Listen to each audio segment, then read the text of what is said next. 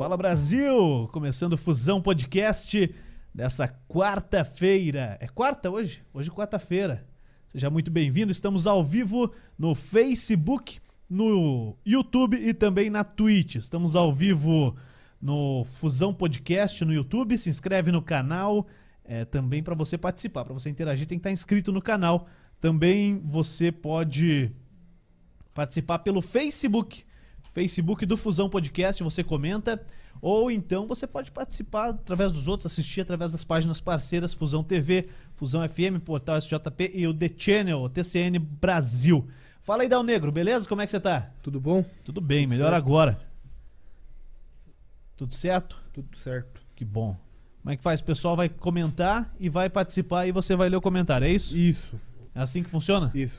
Então, beleza. Lembrando que pra, Hum, pra comentar no YouTube tem que ser inscrito, né? se inscrito no canal, né? É. Dá essa Ajuda força a pra gente, Por né? favor. custa nada. Dois cliquezinhos, como diz. Isso. E no Facebook você lê os comentários do Fusão Podcast. Isso. É Mais isso? fácil, né? Menos Mais trabalho. fácil. É, você não gosta muito de trabalhar, né? Trabalhar não é Faz tempo que você não tá querendo trabalho por trabalhar. é hobby. Falar dos nossos parceiros, Isso. a Bolê Móveis de Fundamento.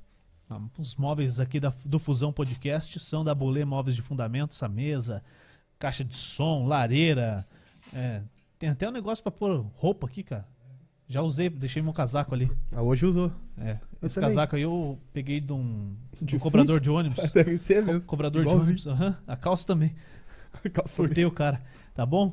Acessa o link tá aqui na descrição do vídeo da Bulê Móveis de Fundamento. Isso. E a Civic Car Multimarcas. Civic Car Multimarcas, para você comprar um carro novo, quer trocar de carro, fale com o pessoal da Civic Car Multimarcas. O site também tá aí na descrição, no centro de São José dos Pinhais. E hoje nós temos um patrocínio especial também, né, cara? Vê um lanchinho aí? Veio. Tá aí em cima da mesa? Tá. Tá, vamos mostrar então já pra Bora. galera e também já vamos apresentar nosso convidado. O lanche veio lá da- do Kart Park. Isso. Kart Park, Esporte BR. Lazer, que tem uma Isso. lanchonete sensacional lá, cara. Tive Boa lá demais. sábado.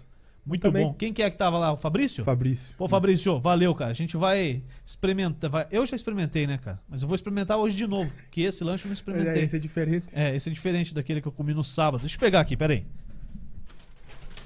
Como é que faz pra pedir lá um lanche na, no Kart Park, Dal Negro? Diretamente lá, Ah. no, nosso- no, diretamente na lanchonete, que na BR Caraca, velho. é grande, né? Pô. É, na BR 376, 376. número.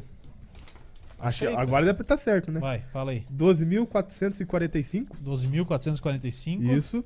E no telefone também, o telefone do kart é. Ah, quase três, derrubei o tre- café aqui, cara. Não faz? Tá, não, vai, a mesa da Bulê, né? É, fala aí, fala aí. fala aí. 3398 Ah, 5993 sim. ou no WhatsApp do Fabrício diretamente com ele. No, no, no 41 9 41, 9. 9660 8969. Pois é, né, cara? O cara é parceiro nosso, vamos agradar, né, cara? Ô, é o jeito. Faz um comercial aí, liga lá pra ele. Tá aí na descrição também o, Tá. o telefone o fixo, né? Isso. O WhatsApp depois dá um jeito O. WhatsApp depois eu coloco. Tá bom. Fala, André Nogueira. Cara, que prazerzaço ter você aqui com a gente. E, pô, escolhe um aí. Fica à Ó, vontade, dá- seja bem-vindo. Estão todos é tudo com a mesma igual, cara, né? vai, pega Então um vou escolher o do meio, então, Isso, aqui. pega viu? o do meio aí. Boa noite. Dá o nego, vem aqui buscar o teu aqui. Já vou. Pode Pô. deixar aí no cantinho já pega. Que massa. André Nogueira, obrigado, cara, ter Obrigado, vindo aí. obrigado Agradeço você. de coração mesmo. E vamos falar muito hoje. Não sei como é que tá teu horário aí, mas, cara, eu tenho bastante coisa porque eu te ouvia lá do tempo da Clube FM. Sensacional, Então faz hein? tempo, viu? Que bacana. Faz tempo. É, eu tô pra ver como eu tô velho, né, cara? É. A barba branca não mente, né? Bom, boa noite pra você, né, Juliano? Boa noite Valeu. também pro Léo. Eu vou compartilhar enquanto você dá o boa noite. Pode beleza? mandar brasa. Vou compartilhar. Né? aqui, então. Agradecer aqui ah, o convite, né? O pessoal que já passou por aqui com o meu grande companheiro de trabalho, Bruno Henrique, também falou: ó, você vai gostar muito de lá. Já gostei na chegada, já tem até lanche, né, cara? Pois é, como o é que vai gostar? ganhou nada, né? cara. Só É, o primeiro viu, Bruno? Tá vendo como é que é o negócio, viu?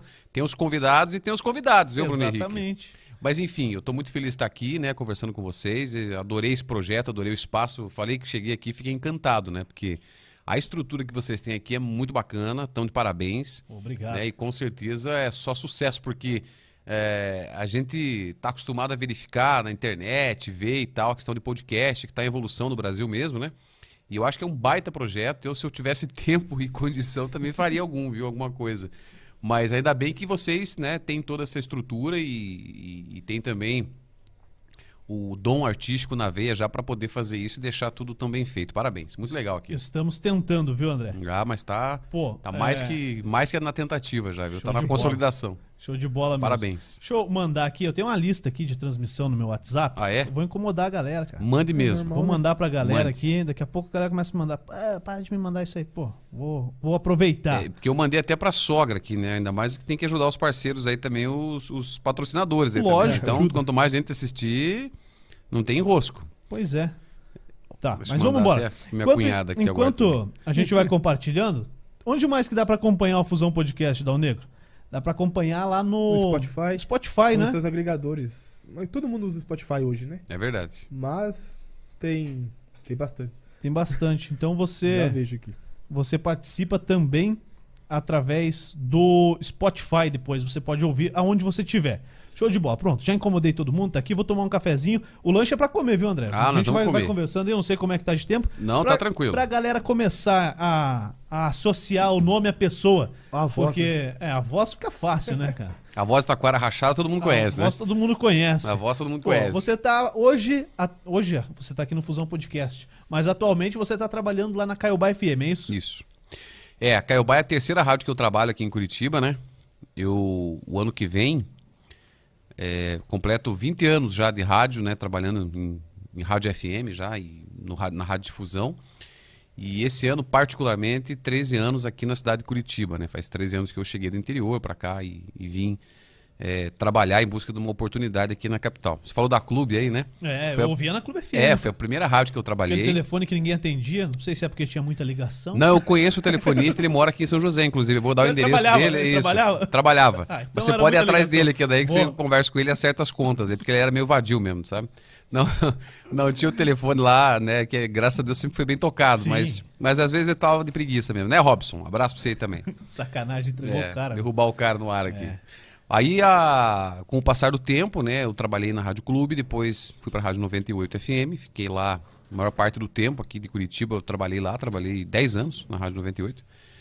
E já para quase dois anos agora, vai completar no mês de setembro na Rádio Caiobá FM. Né, ao lado do, do- da Dani, do Bruno e do Adilson Arantes, num, num projeto, num jornal um pouco diferente de manhã, que passou para tarde também, e que a gente está levando e tem tido um retorno bacana, muito legal do, da população. Que bom. Bom, a gente tem água aí, tem refrigerante também, não, nego? E cerveja Que também. Pinga tem Se também? quiser. Pinga eu tirei daqui, porque o Ah, primeiro tá. a gente deu um PT aí Tá lazarento, certo. viu? Ah, então que e bom. aí a gente tirou a- a- o destilado daí. Já sabiam que o... É, mas a cervejinha tem, se quiser também uma, É só uma pedir música do Giro e Gelo, que é, é cerveja com café é veneno, né? É, é. Mas se quiser, tá aí, tá à disposição.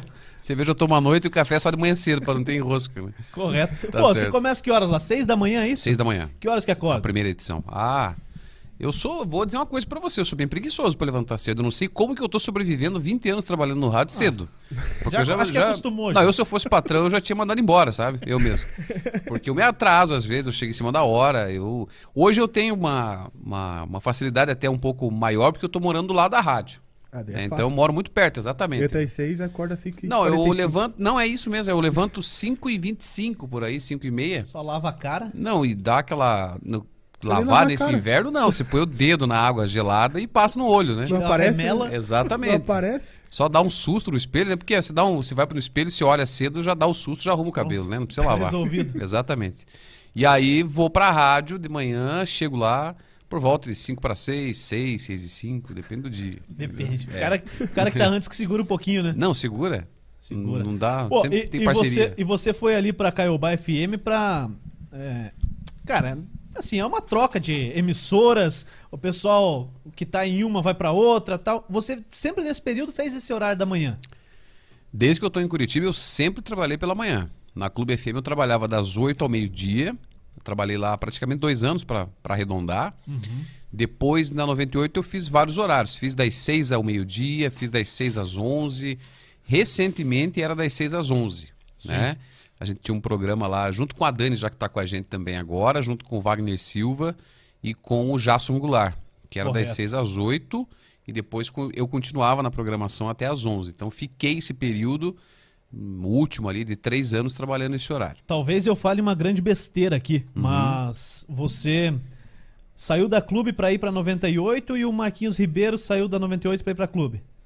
Foi, foi isso? Ou- não ou foi intencional, exatamente não, não foi. Na verdade, foi o seguinte: foi assim. O Marquinhos, que é um grande amigo meu, né? Hoje, um- uma das vozes mais conhecidas da, da propaganda também, do rádio aqui em Curitiba, lá com a, a loja Aliança. Aliança e tudo mais.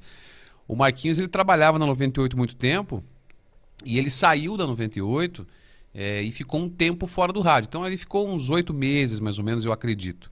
É, depois, quando eu fui convidado para trabalhar na 98, abriu uma vaga na clube e a pessoa que trabalhou muitos anos na manhã do Rádio Curitibano e que estava disponível também, Era ele. merecidamente, né, pelo valor que tem, era o Marcos. Então, ele foi trabalhar na Rádio Clube. Um grande camarada, um ser humano fantástico, um coração maravilhoso. Imagino. E aí agora, recentemente, aí dois anos, você sai da 98, vai para Caiobá, assume o horário do Renato Gaúcho e ele vai para 98. É, aconteceu essa... essa é, Uma a- troca, né? Para as pessoas que estão fora, parece uma troca, né? Uhum. Mas não, não é nada in- intencional, né? Não, são coisas do mercado. São né? coisas do mercado, né? Houve realmente a contratação dele e, e durante esse período, né, que eu tinha, é, estava sabendo da contratação e tudo mais, até existia um projeto conjunto, algumas coisas. Mas veio a oportunidade na Caiobá também. Era uma rádio que eu gostaria de trabalhar, porque eu, eu sou muito do rádio popular, né?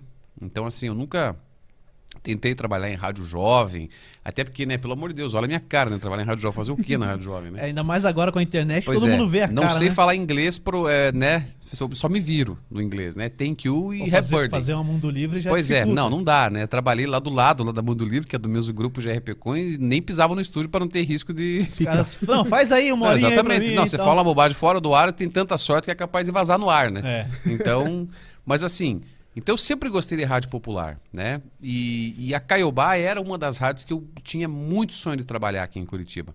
Passava por ali, eu estudei ali na Unibrasil, que é próximo do Tarumã. Então eu, eu saía às vezes da, da, da própria 98, passava por ali, vinha nesses lugares, de outros lugares e passava nessa região do Tarumã, passava em frente e falava, poxa, a única rádio que falta eu trabalhar, da- das rádios que eu até escuto e tal, é a Caiobá. E foi indo, foi indo, foi indo, e que acabou dando certo. Acabou tendo essa... aconteceu. É, tendo essa, essa felicidade, essa oportunidade, e a gente tá lá até agora. Cara, e eu já conheci a 98 ali, o, a parte das rádios, Uhum. na recepção, né? Não conhecia, assim. Mas é um lugar feito para ser rádio, né? A, a Clube é uma casa que é, foi transformada em estúdios para ser rádio. Uhum. E a Caiobá era muito aconchegante, cara. Você chega É. ali, é, você não... O, o Dal Negro não conhecia ainda. A gente vai lá ainda, Dal Negro. Vou te levar lá. Beleza. Tá? Vamos lá tomar um café lá com Isso os caras. Leva o café, viu? É, leva o café. Não dá nada. Tem mão de vaca lá, vou te contar um negócio. Mas assim, você entra numa casa, e aí você desce uma escada, aí é a difusora. Aí você vai pro outro lado, é a Ouro Verde. Uhum. E você entra num outro corredor, é a Caiobá. Cara, isso. Isso. é muito aconchegante, cara, porque o som que tem, você imagina que é um baita de um prédio, né? É. Mas pô, é um lugar aconchegante, é um local que tem tudo de ponta, Uhum. mas é, você se assusta quando você vê as primeiras vezes, né? É porque é, é- a rádio era uma casa mesmo. É. né? Ela era uma casa muito antigamente.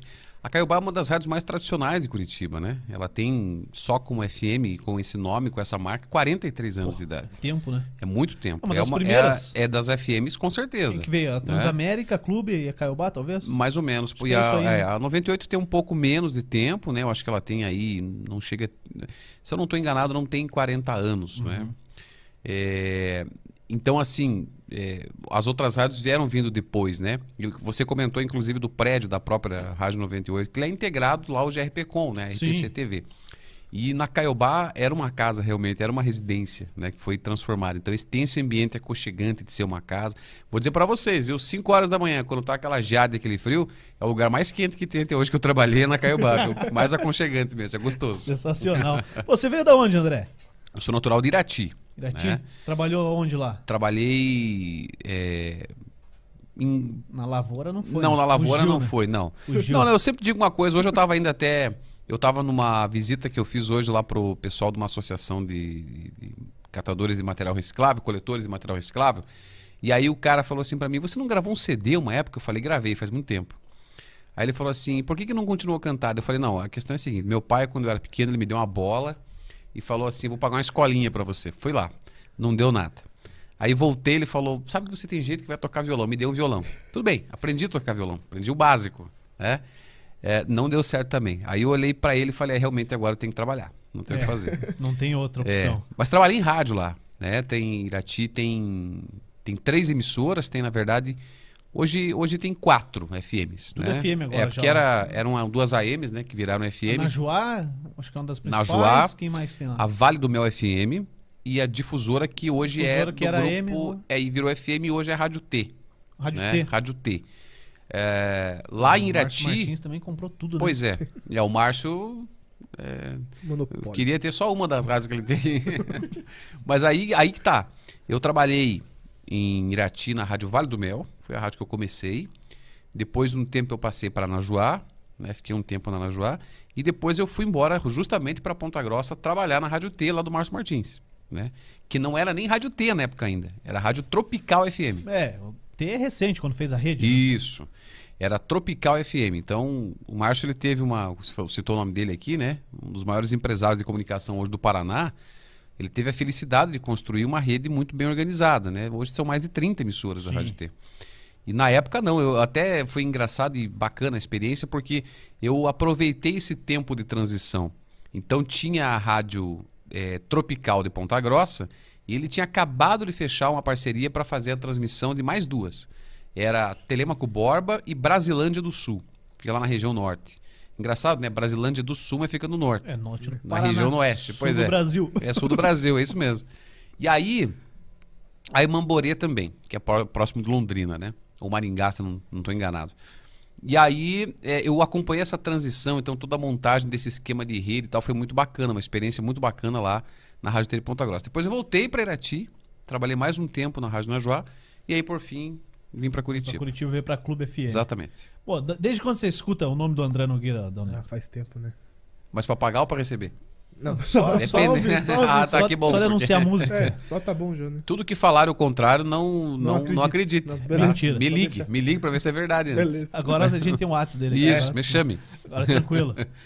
Grava o que a pessoa tá falando e me manda. Pois é. Melhor Cara, e, e assim, ó, a Rádio T, por exemplo, tem até no Paraguai, cara. Não sei se agora continua, mas tinha em Assunção, cara. É, É. é maneiro, cara. Ali, é, exatamente, ela tem uma, uma rede muito grande, né? Tem Matinhos, tem na região do litoral, ali Irati, a rádio difusora, que era do, do- do- já uma rádio muito tradicional ali de Irati, também uma das emissoras mais antigas do Paraná, difusora de Irati, foi condicionada nessa, nessa transição, nessa migração para virar FM, e aí o Márcio fez uma parceria, porque ele estabelece parcerias, né? e virou a Rádio Teirati. E é uma coisa bem interessante, porque assim, o sinal do rádio é muito bacana, né? Ele, ele tem uma extensão forte, mas as rádios de Ponta Grossa não tinham uma entrada muito forte em Irati. Então sempre foi uma tentativa muito forte do Márcio em ter uma rádio Irati, e nunca dava certo. E quando deu essa parceria com a difusora, ele estabeleceu lá a Rádio Teirati. E como é que você vê, é, como locutor, essa migração das rádios AM para FM? A gente já teve no interior do Paraná quase todo. É, se eu não me engano, na região da fronteira ali, que ainda segue parecido com Curitiba, que está migrando agora na faixa estendida. É, então, os rádios mais antigos não vai pegar 79.9, acho que tá a banda B, por exemplo, já a difusora deve mudar em breve. Mas como é que você vê como locutor, como apresentador, um cara que vive do, do rádio, que trabalha no rádio há tanto tempo, vê essa migração da AM para ser FM também? Ah, eu acho assim que. é, primeiro que é um pouco natural, né? Por conta da, da competitividade. Né? A gente sabe que o rádio AM perdia um pouco de competitividade justamente por conta do som. Quem consome rádio, obviamente, gosta de ouvir um conteúdo, uma notícia, alguma coisa assim. E a gente já tem um trabalho que eu sempre tento buscar uma explicação para isso no seguinte. É, eu primeiro quero dizer o seguinte, eu sou fã do rádio AM, né? Eu tudo que eu faço no rádio, eu tenho muito muita inspiração no rádio AM, porque eu escutei muito tempo a rádio Tupi do Rio de Janeiro, madrugadas assim, né? Quando eu morava em Irati mesmo, ainda ligava um radinho E que pegava, pegava, como? Pegava ondas pegava em curtas? ondas curtas, pegava em ondas curtas. Escutava lá a rádio Tupi do Rio de Janeiro. É, escutei a, a Rádio Clube B2 aqui de Curitiba, onde tive o privilégio de trabalhar depois. Né? Nem sonhava em trabalhar na, Quando na, você na tava Clube. ali, ela, ela tava fazendo dobradinha, a MFM já? Não. Não, né? Aqui em Curitiba? É. Não. Eram Teve programações separadas. pegaram, né? Pegaram Eram programações separadas e assim que eu entrei, num período ali de dois, três meses, teve uma, um arrendamento da rádio para o Grupo Eldorado de São é, Paulo. virou Estadão. né? Exatamente, o Aí Estadão. Foi, foi quando voltou que, que eles Isso, colocaram isso. Na, na FM. E aí a no sinal. FM ficou totalmente separada. Mas assim, é, você me pergunta o que, que eu vejo dessa migração. Se você pegar, por exemplo, emissoras em São Paulo, a Bandeirantes, não a Band News, a Rádio Bandeirantes, ela já tem duas emissoras, uma AM e uma FM, há muito tempo, Sim. né? E que retransmitia no FM a programação do AM. Então você tinha o AM ainda para uma, uma, uma população, para uma faixa de pessoas que ainda acompanha o AM, que cada vez diminui mais, né? o público diminui mais. É natural. Mas para deixar essas pessoas ainda né, é, atendidas e tal, ouvindo, ouvindo a programação do rádio. Com o passar do tempo, essa migração que é tão famosa, né? Porque já, a gente já fala nisso faz É. mais de 10 anos, Desde 15 o tempo que eu anos. estudava, não. É, pois é. Faz tempo, hein? Faz Faz, tempo que eu tempo. E nunca, nunca acontecia Nunca de formei. fato. Ah, não. Nunca, É. nunca aconteceu. Já formou. Formei. Tá formei. trancado Demorou. ainda? Não, já Ah, formei. então. Tem que buscar o diploma lá, mas eu vou- ainda vou. Mas uma coisa eu tenho certeza que não mudou, é a construção da linha verde. É. Isso não mudou. Isso não muda. Esse aqui não tem o Essa que não muda não nunca. termina. Você vê, a migração do rádio tá saindo e a linha verde não, né? Ué, Mas, o, um baita pepino. mas veja que a, a migração traz essa qualidade de som melhor. Tem uma regra que em cinco anos todos os fabricantes vão ter que fabricar rádios com essa faixa estendida. né? Então vão conseguir ouvir a banda B, que é 79, ponto alguma coisa. Outras emissoras, a difusora, que é do nosso grupo, que vai fazer a migração também. Claro, tem um custo muito alto para a migração também, Lógico. né? Tem que trocar o transmissor, tem que fazer uma adequação para transmitir FM, é totalmente diferente do, do AM. Mas eu acho que é natural e acho que dá um fortalecimento. Para você ter uma ideia, a rádio que é líder em audiência no Rio de Janeiro, e o Rio de Janeiro é uma das praças maiores, assim, né? O Ibope faz pesquisa mensal. É, o Rio de Janeiro é uma das maiores praças, junto com São Paulo ali, do rádio brasileiro. A líder é a Rádio Tupi FM, que tem uma programação exatamente igual à programação que era do AM.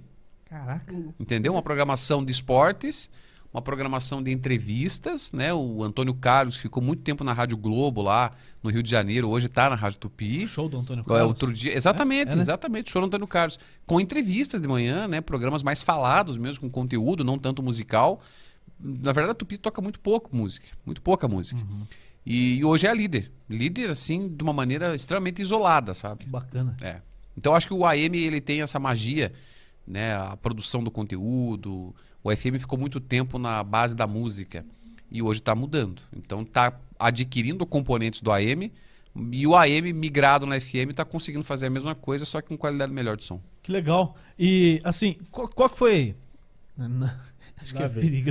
Eu ia falar, não, deixa. Eu, eu, A maior cagada. eu que eu trabalhei... fiz é Não, não, é, essa também, essa é uma outra, que é mais pra frente, né? Deve ter alguma, né? Tem várias. Mas, pô, eu trabalhei em uma das rádios aqui em Curitiba, que a gente fazia o futebol lá, futebol amador. Então tinha muita que fazia futebol amador. Aham. E aí eu fazia a mesa, sonoplastia lá, que era no bolachão ainda, Uhum.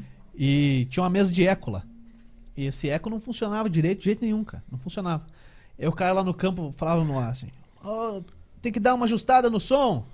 Esse chegava lá e mexia, cara, e não funcionava a botoneira, não funcionava Sim. nada. Aí eu pegava e dava uma porrada na mesa. E aí? Agora vai vibrar tudo aqui. É, por favor. Aí o cara, opa, agora ficou perfeito. Agora tá com o padrão que a gente gosta. Ah, funcionava na base da bicuda, cara. É, mas é isso mesmo. Cara, o rádio, o Você rádio. ia falar o nome da rádio. né? É, eu ia falar. Não, daqui a pouco ela vai estar no FM, eu não sei como é que ela vai ficar, cara. Vai ter que É, trocar tudo? Mas é isso, mas tem que fazer essa adequação. Porque o, o equipamento do AM, é, obviamente, mesa, microfone, tudo isso é aproveitável. Mas a transmissão, enfim, amplitude modulada, Sim. né, faz uma, uma, uma, uma, uma, uma transmissão em curvas diferentes, equipamentos É outro diferentes. sistema, né? É outro sistema, né? O transmissor tem que ter uma potência Tá diferenciada. na beira do rio. Exatamente. É, um tem que estar no terreno úmido, né? O outro. E o outro em cima do prédio. Exatamente, exatamente. É. Pô, e, e aquela época que você tava lá na Clube FM, tinha. ah, eu lembro vagamente de uma. De uma. Uma espécie de treta que rolava, porque o Renato Gaúcho ele faz a música da minha vida. Uhum. E a Clube, uma época, fez a música da vida dos outros. Ah, sim, eu lembro, eu fiz. Você lembra? Aham. Como é que funcionava isso aí? Não, isso era uma brincadeira. Eu sou, eu, eu, eu gosto Mas era de fazer. você mesmo que fazia a voz? Eu mesmo. é. Imitava ele? Sim. Ah, Então, por Eu faço, favor. eu faço várias é, imitações assim que não tem graça nenhuma Nesse e que daí momento, Curitiba para. sempre. A música da vida dos outros. É, olha, eu cheguei, o Juliano estava conversando comigo e ele falou com o Léo e disse o seguinte: Ô Léo, eu acho que eu preciso te falar uma coisa que eu estou sentindo há muito tempo. Entendeu? Mas era mais ou menos assim, mesmo, era mais ou então. menos assim, era eu que hoje, fazia. Hoje eu liguei, voltando, fui buscar minha esposa, eu liguei, eu liguei na Caiobate e o Datena falando. À tarde. É. É, muito, muito boa tarde pra você, meu caro comandante Adilson. Meu caro comandante Adilson. E, e aí, mas eh, chegou a dar uma, um ziquezira ou não? A galera Não, gosta não, mais não, esportiva nunca, mesmo. nunca. Sempre me dei bem com o próprio Renato, com todas as pessoas, nunca. E, e, assim, é uma coisa que eu tenho uma, um costume que às vezes até o próprio Bruno que teve, teve aqui, né, a Dani já um pouco mais acostumado, que trabalha um pouco mais de tempo também, mas o pessoal já acostumou também. Eu procuro às vezes é, fazer uma coisa meio que na hora, sabe? Então faço no momento que vem. E essa brincadeira da história da vida dos outros era no momento que vinha. Não tinha nada programado. Saía. Eu saía, entendeu? E aí, às vezes, dava uma repercussão, eu deixava uma semana, duas semanas, três semanas.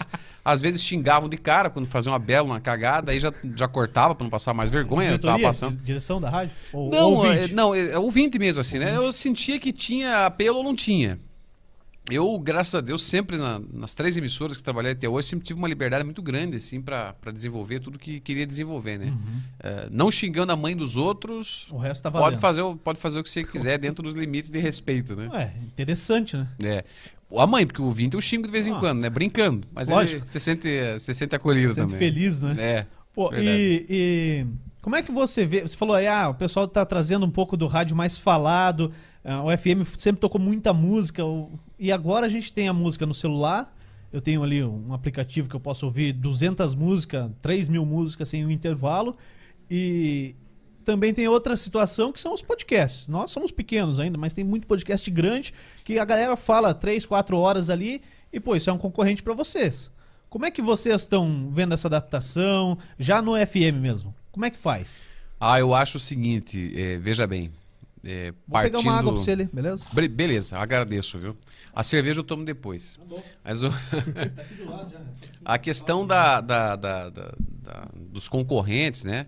Eu, eu acho que faz mais ou menos uns 12 anos aproximadamente, eu assisti uma palestra de um cara chamado Ciro César, que foi locutor de rádio durante muito tempo em São Paulo, na rádio Capital AM. Né? Ele trabalhou muito tempo em São Paulo e depois que ele saiu, ele montou a Rádio Oficina, que é um espaço que ele faz alguns treinamentos para rádios do interior e tudo mais.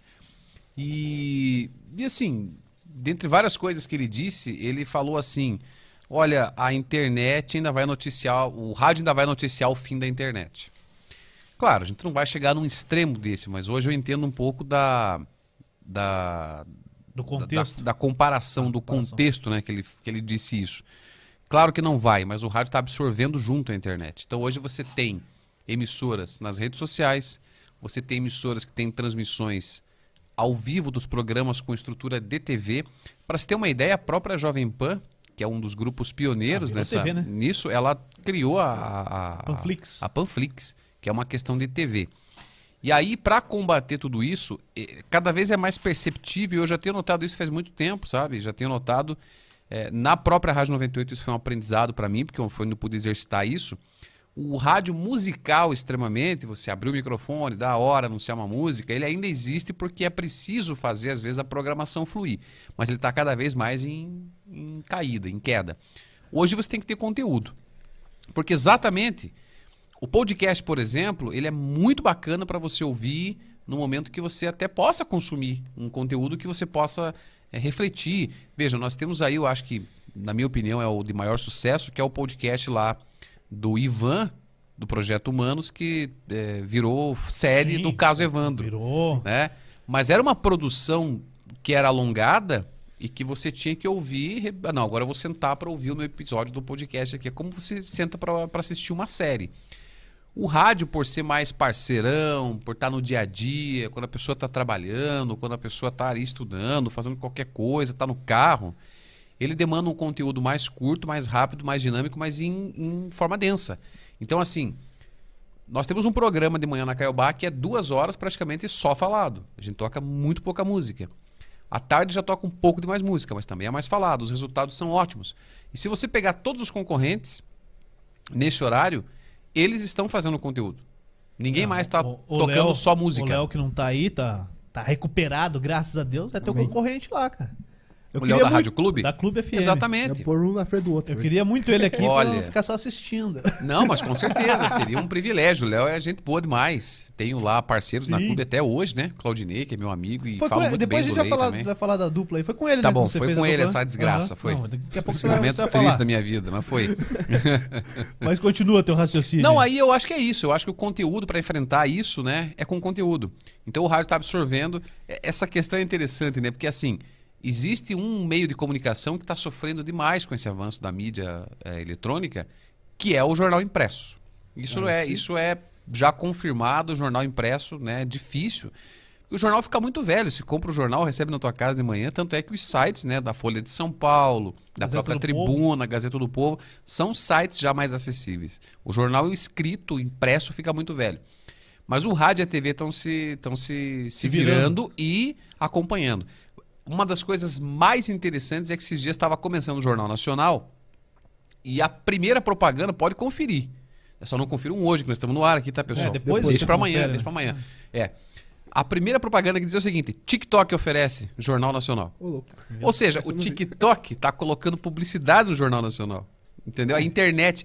Quando eu, eu- no rádio mesmo, já na Caiobá FM, nas outras emissoras, mais recentemente, tinha propaganda da Netflix. Uhum. Ou seja, um stream de, de internet que faz propaganda num outro veículo que é do rádio. Então, assim, se souber adaptar, e a gente hoje já nem é mais considerado também para o mercado como locutor, nossos registros profissionais, tudo é como comunicador. Porque você já fica Serve pra tudo. é, exatamente. Você já fica ali à disposição da rádio para fazer o ar, fazer a gravação de vídeo, né, aparecer numa transmissão, fazer o café, o que tiver que fazer. Entendeu? Principalmente café. O café o Bruno Henrique faz na rádio. Pô, né? lá, lá na, na rádio você é o que o que o Léo faz aí. Um pouquinho melhor, né? Uhum. Um pouquinho melhor, obrigado. Não chega aos pés do Léo. ó. Não tem um boné desse, por exemplo. Ah, não tem um não, fone boné- desse. É cara, ele tá esperando Rapaz ganhar um implante aí, cara. vou comprar. Segunda-feira eu vou comprar teu Duvido. implante. Beleza. Chama Vai comprar. peruca, 23 reais. Você vai ter que usar, cara. Não, muito Se barato. der certo, me avisa que eu vou comprar um também, Tamo porque junto. aqui tá parecendo Se um loteamento novo. Mas e lá, quando você começou já era assim ou foi mais uma adaptação também? Porque a figura do operador em muita rádio sumiu, né? Não, eu comecei a trabalhar em Irati como telefonista. Porque eu fui fazer. Eu vou contar uma história aqui que Conta ninguém acredita. história que eu vou comer ninguém meu- acredita. meu Pode comer teu lanche. Vai, vai contando a Pode história. comer. Eu vou contar porque é o seguinte: ninguém acredita. Eu fui, eu fui estudar pra padre, rapaz. É, o. Bru- o Bruno já já- pediu aqui, ó. Larguei mesmo? Manda Eu o André cantar e contar algumas histórias como seminarista. Obrigado, Bruno. Tá sem serviço, né? Tá acompanhando aqui essa hora pra ficar incomodando, né? É, é, ele que reclama que dorme Viu? Tem cedo a pauta tal, de amanhã né? pra fazer. Se quiser adiantar lá já o programa de amanhã cedo, né? Tamo junto. É, Tamo junto, viu? Vai lá. O- mas aí, mas aí. olha só, eu fui, eu, eu tinha é, 14 anos de idade e eu gostava muito de. Eu já tinha, né? O meu pai já tinha passado aquela fase de tentar fazer eu virar cantor. E aí eu já tinha ganhado violão. Tinha feito um curso básico de violão e estava tocando na igreja. E aí vai, papo vê, amizade com o padre, um padre relativamente jovem também. E aí eu falei, para alegria da minha avó, eu falei assim: decidi, eu vou ser padre.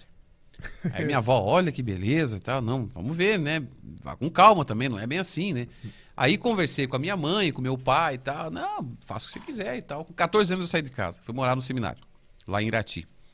E fiquei lá por quase dois anos, né? Foi uma, uma das melhores experiências que eu tive na minha vida. Porque com certeza onde eu aprendi muito sobre responsabilidade, sobre trabalho, sobre disciplina para estudar foi no seminário. E quando eu saí do seminário, um camarada nosso lá, um amigo que era vizinho e que trabalhava há muitos anos no rádio, ele foi na missa um dia e me viu cantando e falou: Você saiu do seminário? Eu falei: Saí. Você não quer trabalhar na rádio? Tem uma vaga lá. Aí eu falei: Poxa, eu nunca pensei na vida, porque eu nunca tinha pensado em trabalhar em rádio. Falei: Olha, é, algumas pessoas já até falaram assim da, da voz e tal, mas por cantar aqui na igreja, nunca pensei nisso. Ele falou: Então eu vou falar com a dona da rádio, que era a Tânia Lisboa. Vou falar com a Tânia e você vai lá conversar com ela. Beleza. Aí ficou agendada uma conversa com a Tânia. Eu cheguei lá, a Tânia falou assim: não, precisamos gravar um piloto. Então eu vou te dar uns textos comerciais aqui pra você gravar e vou te ensinar como é que você vai entonar a voz e tal, beleza. Aí gravei o piloto, ela me chamou no outro dia e falou assim: olha, eu escutei o teu piloto, não dá. Você tem voz de mulher. Aham. Aí eu falei assim: não, eu realmente acho que a minha voz é meio fina, né? Mas o que, que eu posso fazer? Aí tentei, né? Fiquei um pouco chateado, um pouco frustrado, porque afinal de contas era uma coisa que parecia legal. Já conhecia um cara que era extraordinar- extraordinariamente um cara muito famoso lá na cidade, que era o Sassá, que por uma fatalidade, por uma tristeza, primeiro uma alegria porque ele foi meu amigo. Foi meu amigo durante muito tempo. E fatalidade porque há um mês ele perdeu a vida hum, por Covid-19, com 43 anos de idade. É, então, muito triste. Mas o Sassá trabalhava e o Sassá incentivava muito quando eu falei que ia fazer esse teste lá, né?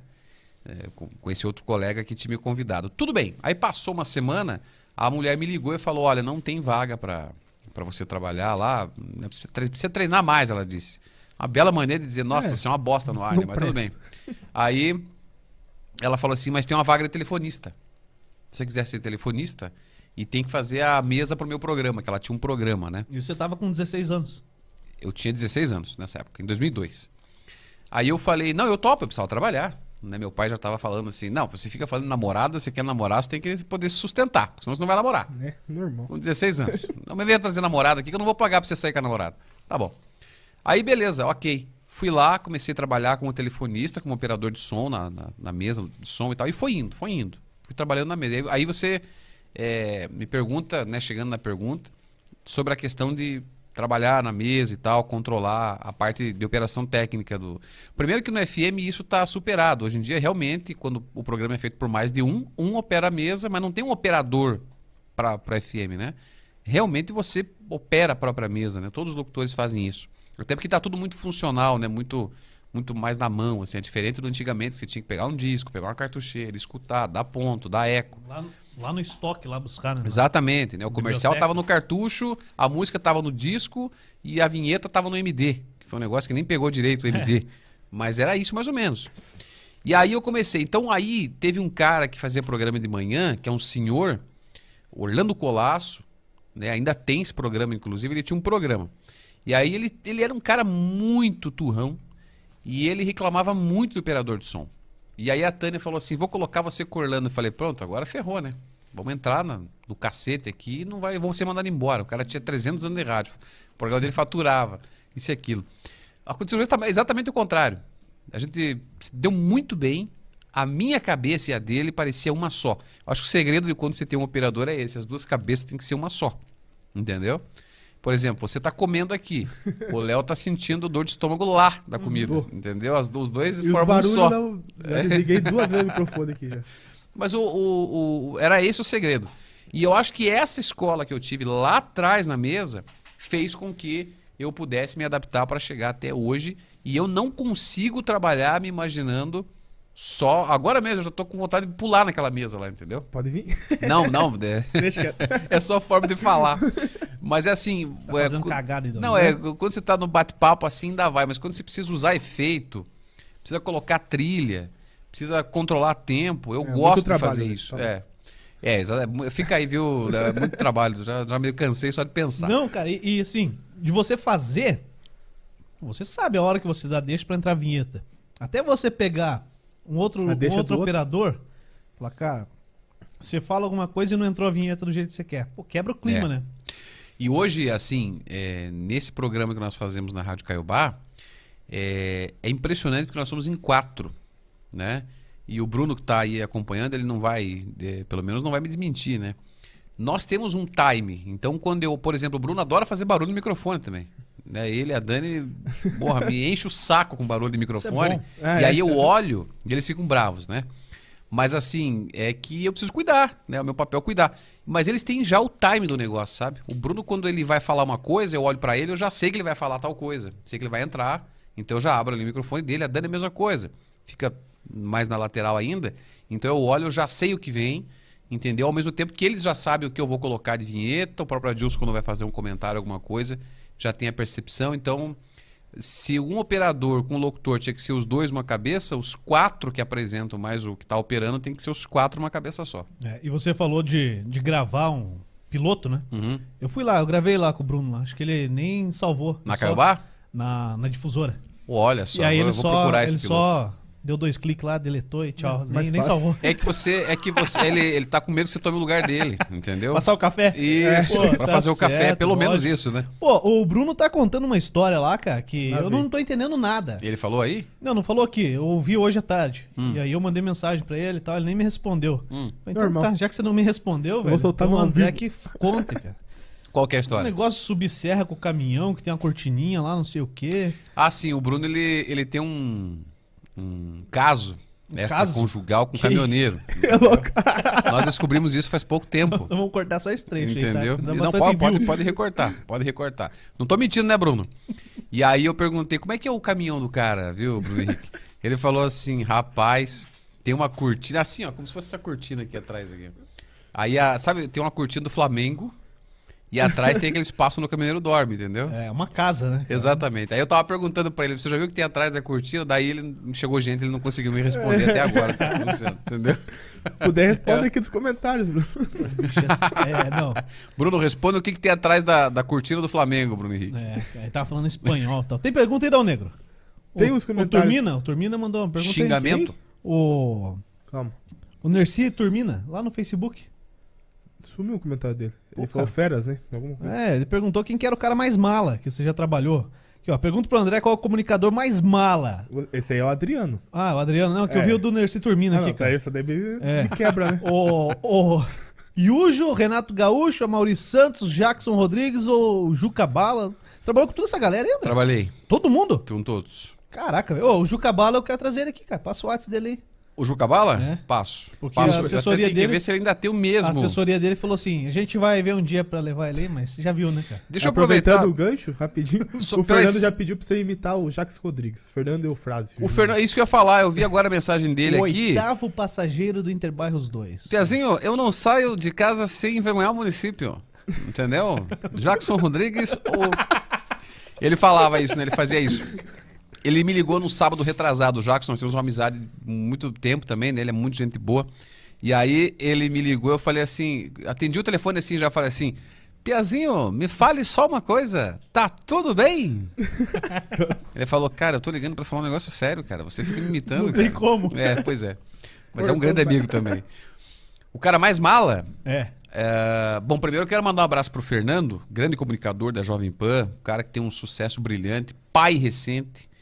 Você não viu, não viu a mensagem que eu deixei pra você no Instagram, né, Fernando Júnior? Mas você deve estar sem dormir umas boas noites aí agora, né? Trocando Beleza, fralda no legal. Vicente. Parte boa, né? Abraço pra você, você é um- uma das pessoas de melhor coração que eu conheço, sabe o quanto eu te admiro e gosto de você, tá? O Fernando é um cara muito 10, muito parceiro.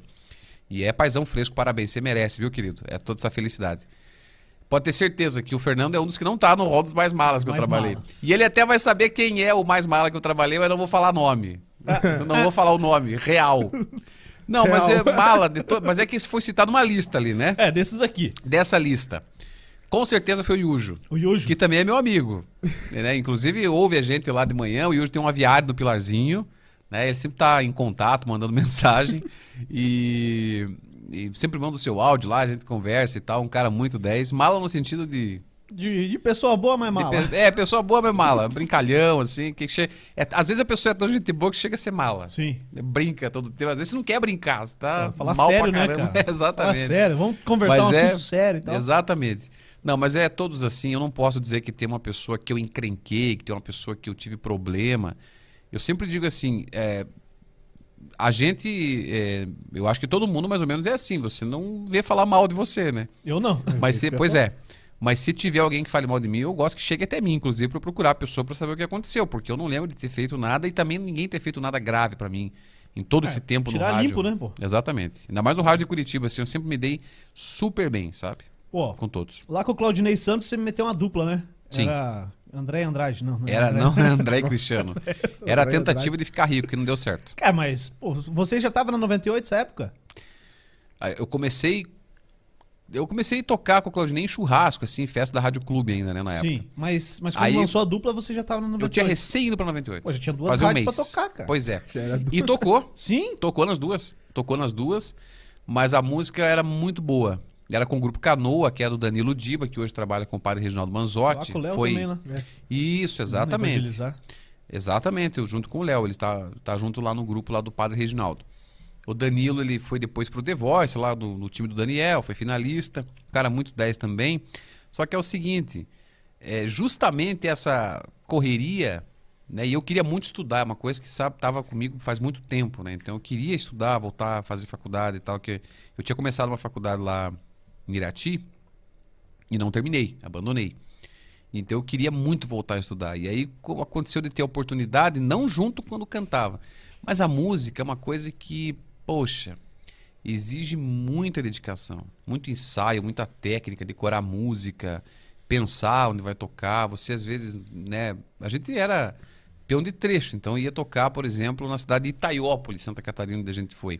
É longe pra caramba, tinha que ir dirigindo. Caraca. Você imagine, voltava, né, tomando só água, porque não podia tomar nada, tinha que dirigir, e para não pagar o hotel tinha que voltar dirigindo, Bate madrugada. Então, é cansativo, é cansativo, e aí tinha que trabalhar normalmente para se sustentar. Então não dá certo. Ou você entra na música e larga todo o resto, Mete se a dedica cara. a fazer isso, mete a cara, vai para São Paulo, procura alguém que te, te dê uma força, um suporte financeiro, um apoie, ou você é músico de churrasco, igual a gente virou.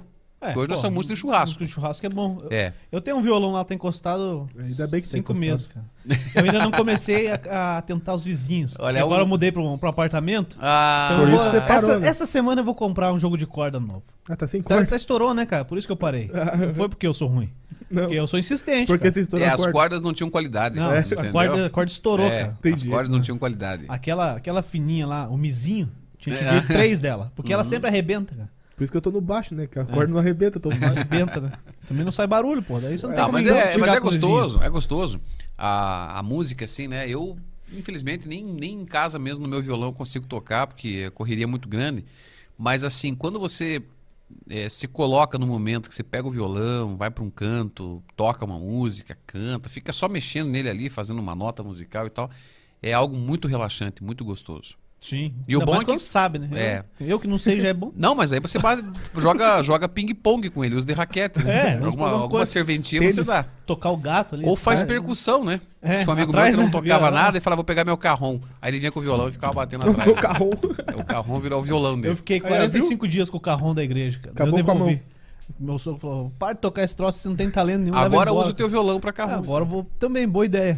É, Vou utilizar Dois também. instrumentos e um. Tinha mais pergunta lá, Dom Negro? Tinha, tem o Elísio Júnior, conhece? Ah, o Elísio veio aí e nem deu nenhum Elísio. abraço, cara, segunda-feira, cara. Narrador, Cara, narrador da locutor banda B, locutor lá no. e árbitro de futsal. Qual que é a, a rádio que ele tá lá? Ele, Ah, todas ele as mudou rádios que esse tem já? no litoral, ele trabalhou já. Era Mas dono do- da rádio. Do tamanho que é o Elísio, se ele te der um abraço, ele te esmaga, viu? É. Então melhor É. você ficar É mais verdade. tranquilo. Não ele queira disse que muito um aqui, abraço. cara. Ele disse que vem aqui. Ah, o dia que ele vir, me avisa que eu vou também acompanhar. Bom, agora já tô seguindo aqui também, né? Não, vou acompanhar. O Elísio é um baita locutor, eu tava acompanhando até um trecho da narração dele no domingo também. Mandei lá. Bom trabalho aí, meu querido. Tá, tá lá na banda B. cara. Exatamente. Pô, o Elísio tem uma história muito fera pra contar, cara. Ele chegou nos finalistas do Sport TV pra ser narrador, cara, Olha que bacana. sabia? E isso aí ele vai contar aqui, cara. Show. Vamos trazer ele aqui pra isso. Show. Ele falou aqui, ó, que, é, que o André tem dois fãs em Paranaguá. Ele e a esposa dele. Não sei se isso é bom, se é só os dois ou se Não, é... pelo menos É, tem dois, Na né? contagem oficial tem bastante, tem dois. Agora, tá confirmado. Dois, já. Segundo Cara, a margem de erro do Datafolha, pode ser Zero, quatro ou ou, nenhum. Ou nenhum. É esse que é o problema. é. É, porque quando o cara é amigo, ele fala que ouve normalmente. Exatamente. Ele... Ouviu o abraço que eu mandei? Ele falou, ouvi. Ele falou, mas não mandei abraço. É, o cara é. não ouviu. Isso mesmo. É melhor do Ô, que. Mas agora parece uma coisa incrível. Eu trabalhava no Rádio Irati e uma época eu trabalhava à noite. Uma época eu trabalhava de manhã e também trabalhava à noite. E aí eu chegava na rádio e era obrigatório ainda passar a Voz do Brasil sete horas. Eu chegava na rádio, sete e meia, preparava ali as coisas e tal. 15 para 8 alguém ligava na rádio. Eu atendia o telefone. Rádio Vale, boa noite. Boa noite, eu queria pedir uma música. Tava na Voz do Brasil. Aí eu falava, qual música quer pedir? Ah, eu quero pedir Bruno Marrone, Dormir na Praça. Então, da- assim que terminar essa que tá tocando, eu já toco pra você, tá? Ah, então beleza. Eu perguntava, você tá escutando essa que tá tocando? Tô sim, tô sim, tá ligado Nossa, aqui. escutando a Então tá bom, eu já mando. Tava na Voz do Brasil, ele tá escutando o quê? Me diga. É, tem gente que. Sabe? Eu não sei como é que é na FM, cara. Não sei como, como que é a questão de, de atender pedido e tal. Eu sei que agora tem uma. Agora não, né? De um tempo pra cá tem a questão das músicas já serem programadas É previamente. tudo programado. Tudo programado. Todas as né? emissoras já usam programação É. pronta. E aí, pô, o pessoal liga nas rádios, cara, no AM, eu, quando eu fazia na AM, o pessoal ligava lá. Oi, aqui é o Juliano, quero mandar uma música aí, quero oferecer pro Léo Dal Negro, pro, pro André Nogueira, pro Bruno Henrique, pro Elísio Júnior. Beleza. Aí ligava o Léo lá. Ó, eu quero pedir uma música que quero oferecer pro André Nogueira, pro Juliano, pro Bruno Henrique, blá, blá, blá. Ué. passava a lista. E, cara, aí você saía dali e eu via outra rádio. Era a mesma turma ligando, cara. Então o que, que o cara fazia? Ele ligava, ah, tocou minha música, eu vou pra outra. É, é mais ou menos assim mesmo. É mais ou menos assim mesmo. Não, mas é, no- você falou do FM, é a mesma coisa. É a mesma O coisa. cara ganhou um abraço, tchau, vai pra outra. Já vai pra outra. Acontece às vezes, acontece. Mas assim, hoje tá muito mais fidelizado, né? Por- justamente por causa da questão do conteúdo. O cara gosta da brincadeira que tem no horário, o cara gosta do jornalista que tem no horário, o cara gosta do comentário que tem no horário, do teor das notícias e da música também. A música passou a ser um complemento na programação. Não é mais o objeto central da programação, né? É. Então isso é muito bacana. E, e como é que tá o Ibope aí? Como é que é feita a medição do Ibope em Curitiba? Três meses ainda? O Ibope, ele, não, ele é feito mensalmente. Mensalmente. Mensalmente, né? Mas ele faz a média dos últimos três meses, né? Então a pesquisa é em campo, é feita todo mês mesmo. As pessoas, os pesquisadores do Ibope vão a campo e trazem os resultados, né? Para que o mercado é um, um resultado mais interno mesmo para o mercado, né? Fazer Como a é sua avaliação, a venda. Legal. Hoje muito bem, graças a Deus, né? É, o top 3, vamos dizer assim, é composto pela massa, pela Caiobá e pela 98, né? É, o, o nosso programa, por exemplo, Revista Caiobá, segundo lugar em audiência, competindo com a, a Massa FM, exatamente. É, numa competição extremamente acirrada, sabe? Tá, ali tá, como é que é quando o cavalo passa assim na frente do Vixe. só pela faixa? Passa. Nesse Ali. horário, é, por ali, só Ou- pelo, pela, pelo focinho. Mas no horário ainda nós estamos em busca desse resultado, só que crescendo mês a mês. E com um resultado extremamente satisfatório. Pô, a massa. A gente tem. Pode, Pode, falar. falar. Não. Não, pode complementar, que daí eu. Não, a daí eu massa, a falo. massa veio é, bem. É, é a caçula delas. É uma tirando, das mais a- recentes. a, Rádio T, que é, É. nova, novíssima, Uhum. e a RIC FM, a Massa FM, o que, que é? 2008? Quando eu cheguei em Não Curitiba em 2008. 2008, ela tinha recém mudado a marca. Era Band FM. Né? O Ratinho comprou, Saiu da Eldorado. Exatamente, ficou como Massa FM.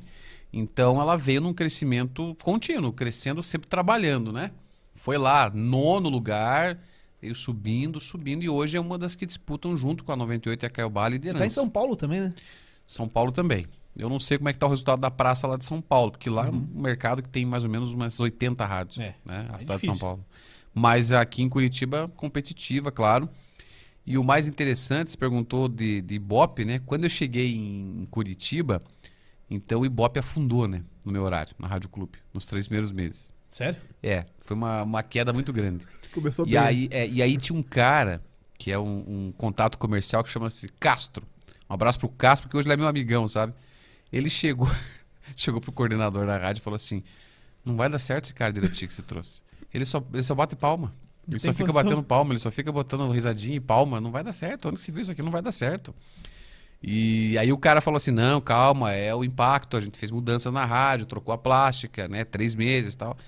Graças a Deus deu certo. Né? O Cássio virou meu amigo, nós somos grandes amigos. E.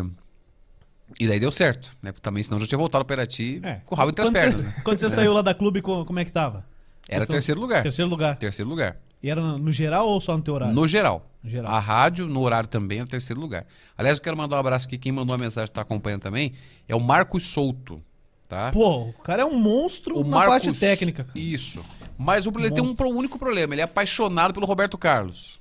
Ah, Se você quiser saber tudo sobre Roberto Chama Carlos, ele. chame ele para dar uma entrevista aqui. é, um já dia. que o Roberto Carlos não vem, Exato, Vamos- chame né, ele. vamos falar com ele. Vamos dizer que ele é uma miniatura do Roberto Carlos feita, feita em biscuit. E que tem as duas Entende? pernas. Isso, Oh, é por nossa. aí. Mas é mais ou menos por aí. É, pô. Porque eu conheço o Marquinhos. O Marquinhos, aliás, o Marquinhos que se recuperou agora da Covid-19, viu? Que bom, né? Tava cara? em casa, se recuperando. E, e, e tá bem, viu, Marcos? Abraço pra você, querido. Uma pessoa que eu gosto muito também. E que trabalhou comigo lá na Rádio Clube, né? Trabalhava Sim. no grupo e tal. E... Mas complementando o que você perguntou, realmente mais ou menos sobre Ibope é isso. Né? A medição continua mensal. É, tem um site que é o tudoradio.com que as pessoas podem acompanhar sempre todo mês os resultados também do, É, pra quem é mais entusiasta, né? É, pra quem saber gosta. Mais Exato, tal. exato. É legal. Tudo rádio faz um trabalho muito É. bom, né? E o Ibope, ele tem uma, uma... O Tudo Rádio faz um trabalho excelente. O Ibope, ele tem uma, uma medição muito bacana, porque ele decifra mais ou menos quantos mil ouvintes por minuto estão ouvindo naquela determinada né? faixa horária, né? É ouvintes por minuto, porque é rotativo. Sim. E ele mede o alcance de quantas pessoas a rádio está alcançando naquele momento, de alguma forma, está sendo impactada no mês. E o tempo médio, que é o tempo que a pessoa ligou no teu, no teu horário, na, naquele determinado horário, e ela ficou escutando a rádio. Então, assim, para se ter uma ideia, na faixa das 7 às 8, que a gente apresenta o, o jornal ali na parte da manhã, o Revista Caiobá, são 32 mil ouvintes por minuto. Estimado. estimado, com um alcance de mais 200 mil no Sim. mês.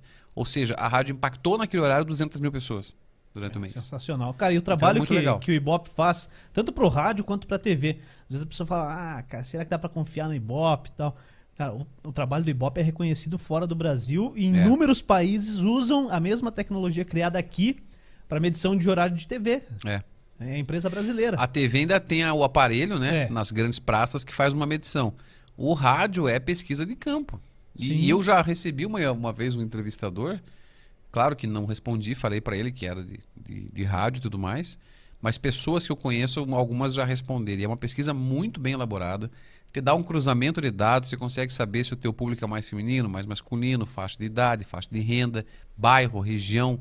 E ele abrange toda a região metropolitana. Então, ele, por exemplo, ele escuta aqui em São José, ele vem fazer pesquisa aqui, até a cidade de Rio Branco do Sul, próximo da, de Contenda, faz a pesquisa É, é. inteira. Aí, aí você lá dá o nego, fala assim: ah, eu não vou assistir determinado canal de TV, eu vou acabar com o Ibope. Se não tem um aparelhinho não na tua casa, não interfere Não em acaba. nada. É. Não interfere É, em nada. E o Ibope há muito tempo foi vendido, né, para Cantar. É. Então a Cantar que faz essa avaliação. Tanto que nas pesquisas já eleitorais de Já outros sai, né? focos já não tem mais. Cantar. Não- é, mas não tem mais. O Ibope fechou, né? É. Nas pesquisas mais eleitorais mesmo. E de outros tipos do mercado. Mas ele focou nessa questão de mercado de rádio e TV. E dá um resultado muito bacana. Sim. Tem mais gente aí, Nego? Tem, tem bastante. Então, pô, faz, O trabalha Bruno- aí, cara. Você não faz nada, Bruno só fica Macedo. comendo. As imi- Nem comi ainda, rapaz. Pô, só eu comi, ficou É, feio, então. As imitações do André são demais. Quais outros locutores ele imita? Ah, vamos abrir a caixa de ferramenta O Bruno André? Macedo? Isso. Não, rapaz, eu acho Não, que só imito esse mesmo. Já abre imitei aí, o. não, não. Vai, vai, vai. Já imitei o, o Renato Gaúcho, já imitei o Jackson Rodrigues. O da Atena.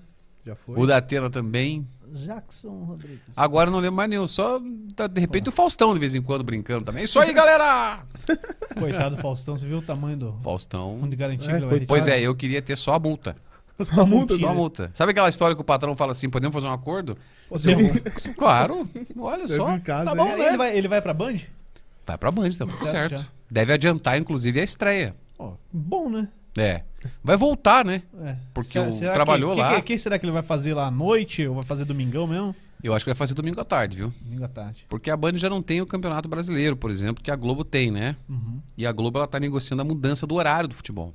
Ela vai passar das 6 às 8, o esporte. Não vai mais ter das 4 às 6, aquela faixa que interrompia.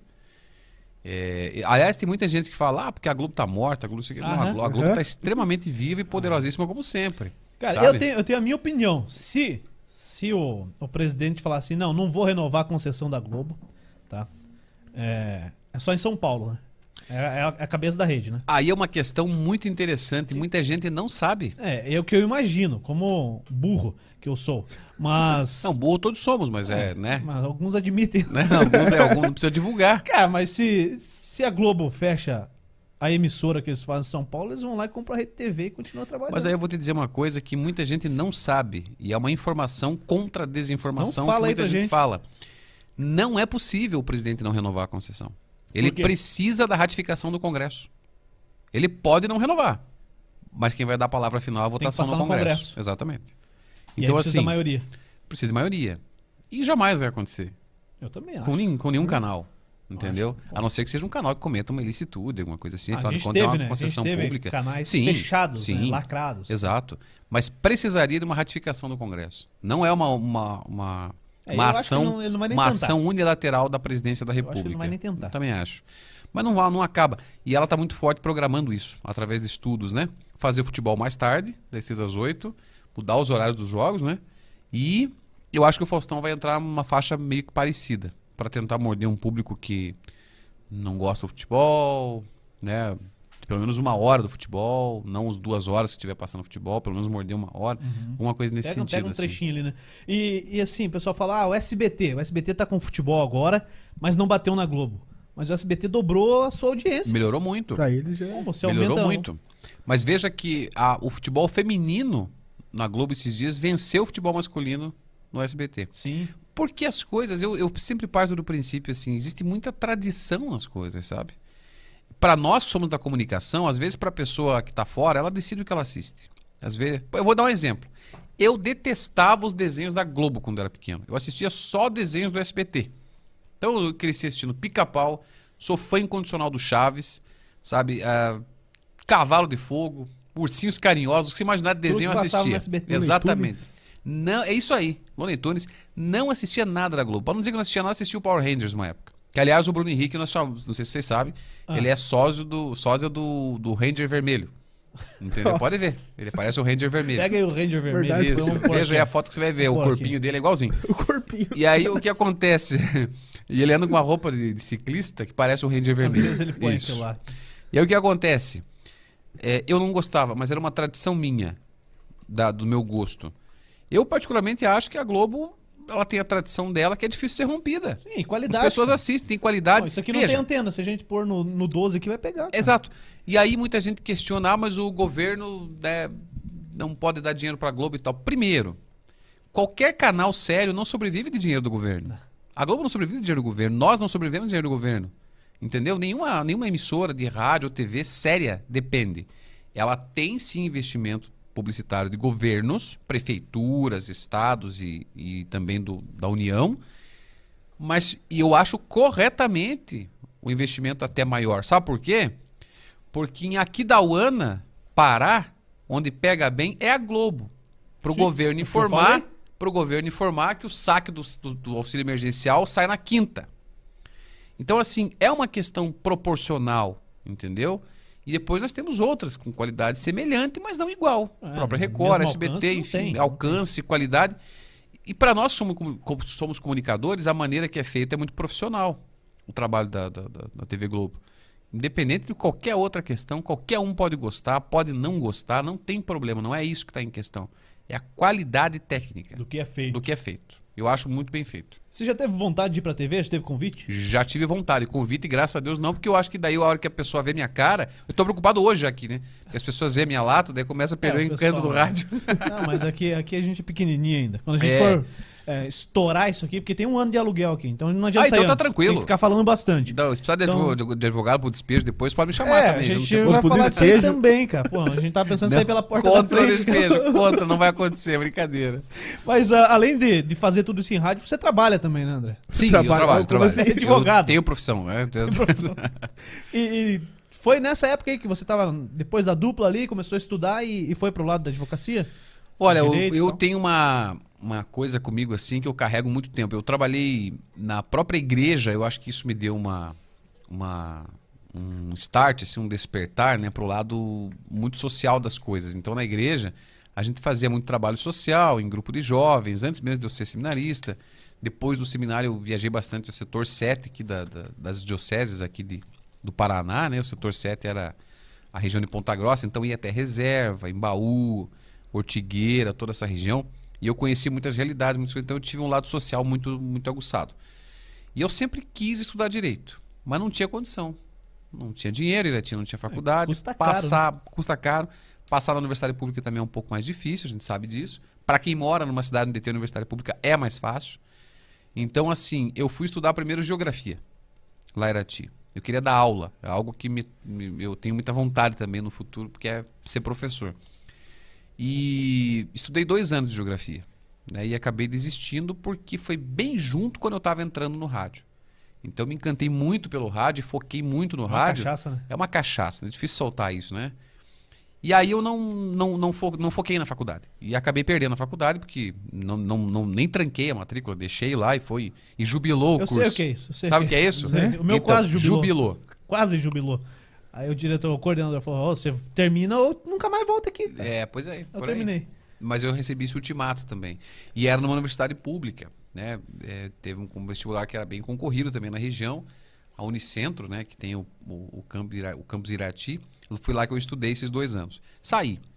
Depois é, vim para o rádio e aqui em Curitiba, no ano de 2012, 2013 eu pensei, vou voltar a estudar. Agora eu já estou um pouco mais estabelecido, já tinha casado, ou seja, já tinha acabado a farra, É. né? Aí eu falei, Você falou agora... que acabou a vida. né? Exatamente, farra, né? só. acabou a farra, quase a mesma coisa. Aí eu falei assim, agora eu vou estudar. E converso com a minha mulher, converso com algumas pessoas, mas a minha mulher sempre muito, né? é, devo até a, a faculdade a ela, porque foi muito parceira nesse período, foi muito mesmo parceira, me incentivou muito a Estela. E o que aconteceu? Ela falava, eu falei assim, eu vou fazer jornalismo.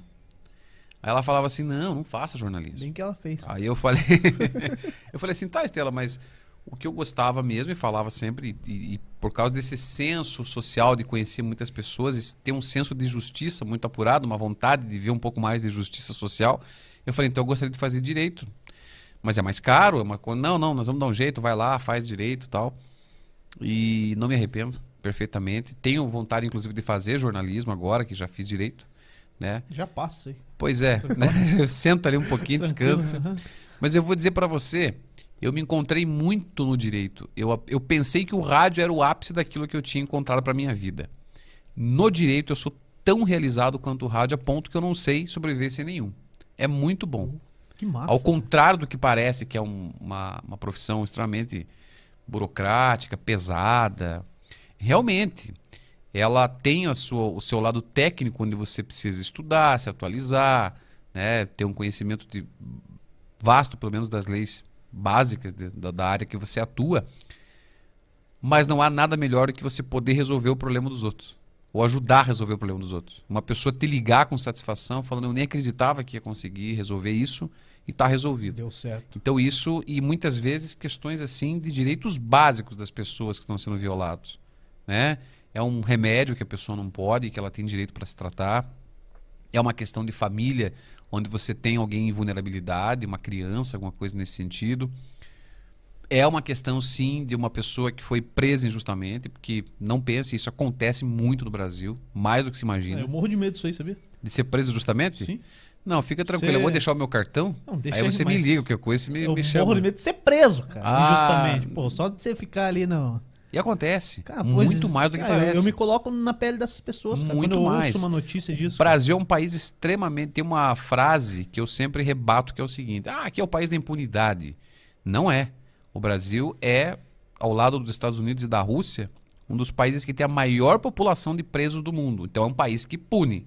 Só que pune errado. É. Tem um É. monte de bandido na rua que precisa estar sim. preso e tem 40% das pessoas que moram na, na prisão, que são encarceradas, que não tem condenação. 40%. Estão em prisão preventiva. Ah, tá louco. Não tem condenação, o cara não sabe ainda se é culpado ou não é. Entendeu? O cara não, teve, não terminou o julgamento do cara ainda. É, e, Aí, e aí, o que, né? que, que que precisa pra pra resolver isso aí? É, decidir se vai ser preso depois de segunda instância ou não? Ou, ou outro caminho? Eu acho que a maneira que tá, o- a presunção de inocência que você fala, né? Ser preso para. Porque existem vários tipos de prisão. Isso tem que ficar muito claro sempre. Existe uma prisão preventiva, que é para você prevenir algo. Essa prisão ela não é definitiva, final.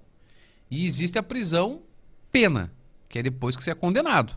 Sim, a pessoa foi condenada a pena. 10 anos, a pena é 10 anos. Então essa é a prisão de pena. Essa prisão tem que ser executada se no momento que a pessoa terminar de recorrer O trânsito em às suas julgado. instâncias, exatamente. Porque se precisar ela ficar presa por perigo, ela vai ser presa preventivamente, mas não na prisão de pena. Essa é a lugar. diferença, exatamente. Deveria ser. Por- é, não, ela, Ou- mas ou ela, é, ela- hoje é ela- assim. hoje é assim. Hoje é assim, vamos supor. O Léo cometeu um crime. Por que será o Léo, né? Porque ele tá mais longe, não tem É. risco. Cometeu um crime. Deveria ser feio. É, ou ele é suspeito de um crime. Ele, ele é, vai ser condenado daqui seis anos. Daqui seis anos vai terminar o julgamento dele. Se o judiciário entender que é perigoso ele estar na rua por algum motivo, ou que ele vai fugir das audiências, ou que ele pretende fugir para fora do país, ou que ele está ameaçando as testemunhas do processo, tumultuando o processo, ele vai ficar preso preventivamente. Ele não vai ficar na rua. Agora, aquela prisão da condenação, ele vai começar a cumprir depois. vai ser descontado as que ele passou. O que a gente critica muito no direito é o seguinte: é o tempo que os processos demoram. Seis anos? Não tem Porque celeridade, né? É claro, exatamente, e a celeridade é um princípio do direito. Porque assim, você imagine, eu tinha um cliente recentemente, há muito pouco tempo, que foi acusado de um crime de internet. Obviamente não ficou preso, ficou respondendo em liberdade e o processo dele estava rolando. Esse processo ficou quatro anos se enrolando e não saiu da fase inicial. Sabe qual é a fase inicial? Não voltou o computador da perícia, Nossa. Quatro que é, anos. é inquérito, não é nem processo. Já sumiu o computador. Não vou, mas com certeza alguma coisa já aconteceu com esse computador. E o que, que aconteceu? Ele ficou esses quatro anos cumprindo uma medida cautelar em casa, não podia sair à noite e não podia acessar a internet. Não podia ter Não, IP ligado. Não podia ter, pois é, não podia ter IP ligado na casa dele. Sabe o que aconteceu com esse rapaz de 32 anos? Morreu de Covid há quatro meses. Caraca. Ou seja, morreu sem ser inocentado, com quatro anos que não pôde viver nada porque tinha uma medida cautelar embutida na Contra sua ele. vida, contra ele, porque não podia nem fazer um cadastro de MEI. Me ligou um dia para falar assim: eu posso fazer um cadastro de MEI? Porque eu tô querendo fazer umas vendas aqui de umas coisas e tal. Trabalhar. Mas eu tenho medo de acessar o computador aqui de casa. Falei, cara, vai numa lan house. Sabe, vai numa lan house. É Vem aqui no escritório, eu faço pra ti, a gente dá um jeito e tal. O cara morreu sem ver a situação dele resolvida com quatro anos que o computador não voltou da perícia, Tá de sacanagem. da polícia Ah. científica. Então, assim, é muito lento. Pode ter certeza, dentro desses 40% que estão aí aguardando julgamento, também tem muito culpado. Lógico. Mas também tem inocente, sabe? Os erros, assim, são É, coisas até- bizarras. até- tem até cara condenado que é inocente, cara. Mas é claro, mas é o que mais tem, assim, que a gente vê no dia a dia, sabe? E quando a gente observa todo. Por isso que eu deixo mais uma vez aqui a dica lá na, na, na, na Globoplay do caso Evandro mesmo, Uhum. que é um caso que mostra muito bem como os processos são feitos no Brasil. E eu comecei a ouvir Sabe? esse podcast. Ou É, se depois assista É, também. Eu comecei a ouvir. é, é, conta o caso aqui de Do Guaratuba. Guaratuba, do né? menino que foi morto. Guaratuba. Isso. Ah, é, é um trabalho jornalístico, né, cara? Sensacional. Extraordinário do Ivan Misazuki. é, e de agora de toda a equipe da Globoplay que fez junto ali. Tem mais algumas pessoas que eu não recordo o nome, inclusive, que são parceiros dele na criação do roteiro. Mas é, tem vários, tem vários. No sistema americano, inclusive norte-americano, tem como construir um assassino na Netflix, que você pode assistir também, é muito legal, sabe? E, e são documentários que procuram. Não é dizer que ah, o fulano cometeu um crime e é inocente. Não é tentar refazer a história de um bandido para virar inocente. Não é isso. Mas é mostrar que nesse estica e puxa entre bandido e inocente, o sistema tem muitas falhas. E é por isso que a gente, às vezes, até critica propostas de pena de morte, tipo de coisa, assim, porque já prende inocente, daqui a pouco começa a morrer inocente. Vai Você não perigo, consegue, né, verdade. não consegue reabilitar. O que porque que- o sistema tem essas falhas. Né? O sistema tem muitas falhas. Muito desigual. É, eu, eu não estudei, eu também. Acho que se fosse pra estudar algo, seria na, na, na parte do direito. É, Mas pense fiz- nisso, o direito é o- apaixonante. o jornalismo, eu, eu acho que é um, são temas que, que me, me despertam curiosidade. Olha, eu acho assim que direito básico, não o juridiquês, né, mas os direitos básicos deveria, é, inclusive, ser proposto numa proposta de ensino mais é, mais democrática, se um dos alunos fizesse uma escola mais vocacionada. O ensino médio mais ensino médio. qualificado, Não, né? e mais vocacionado, porque eu, particularmente, eu nunca usei nada da fórmula de Bhaskara na minha vida. Também não. Entendeu? Eu Faço sou ideia. péssimo em matemática. Sei que é importante você ter noção de princípios básicos, de alguns conhecimentos. Mas aprofundado isso, eu deixo para os Não, matemáticos. a gente falou aqui esses dias com, com quem que a gente falou? A respeito de. Pô, a escola é feita pra você passar de ano. O Douglas. É. O Douglas, professor é, da rede estadual, cara. É feito você tem que cumprir uma meta e passar de ano. Mas não é pra você despertar suas vocações. É, a gente precisa avançar muito nisso, sabe? Essa questão do direito seria muito importante você ter uma noção básica de direito do consumidor, que é um- uma legislação que o Brasil tem uma das melhores, inclusive, sabe? Questão ambiental, essa é uma legislação que o Brasil tem uma bateção de cabeça bem grande, mas é importante, porque afinal de contas, nós temos a Amazônia aqui no Brasil, nós temos um problema com a questão de emissão de gases que é mundial, não é só no Brasil, e que a gente tem que entender que o meio ambiente faz parte do nosso. A, a gente faz parte do meio ambiente. É, a gente né? está no meio A ambiente. gente está no meio ambiente. Então, assim, que futuro você quer deixar para os teus netos, para os teus filhos, bisnetos? A minha avó vai falecer daqui a um tempo. É, os pais dela já faleceram. Eles sabem o mundo que eles deixaram para mim.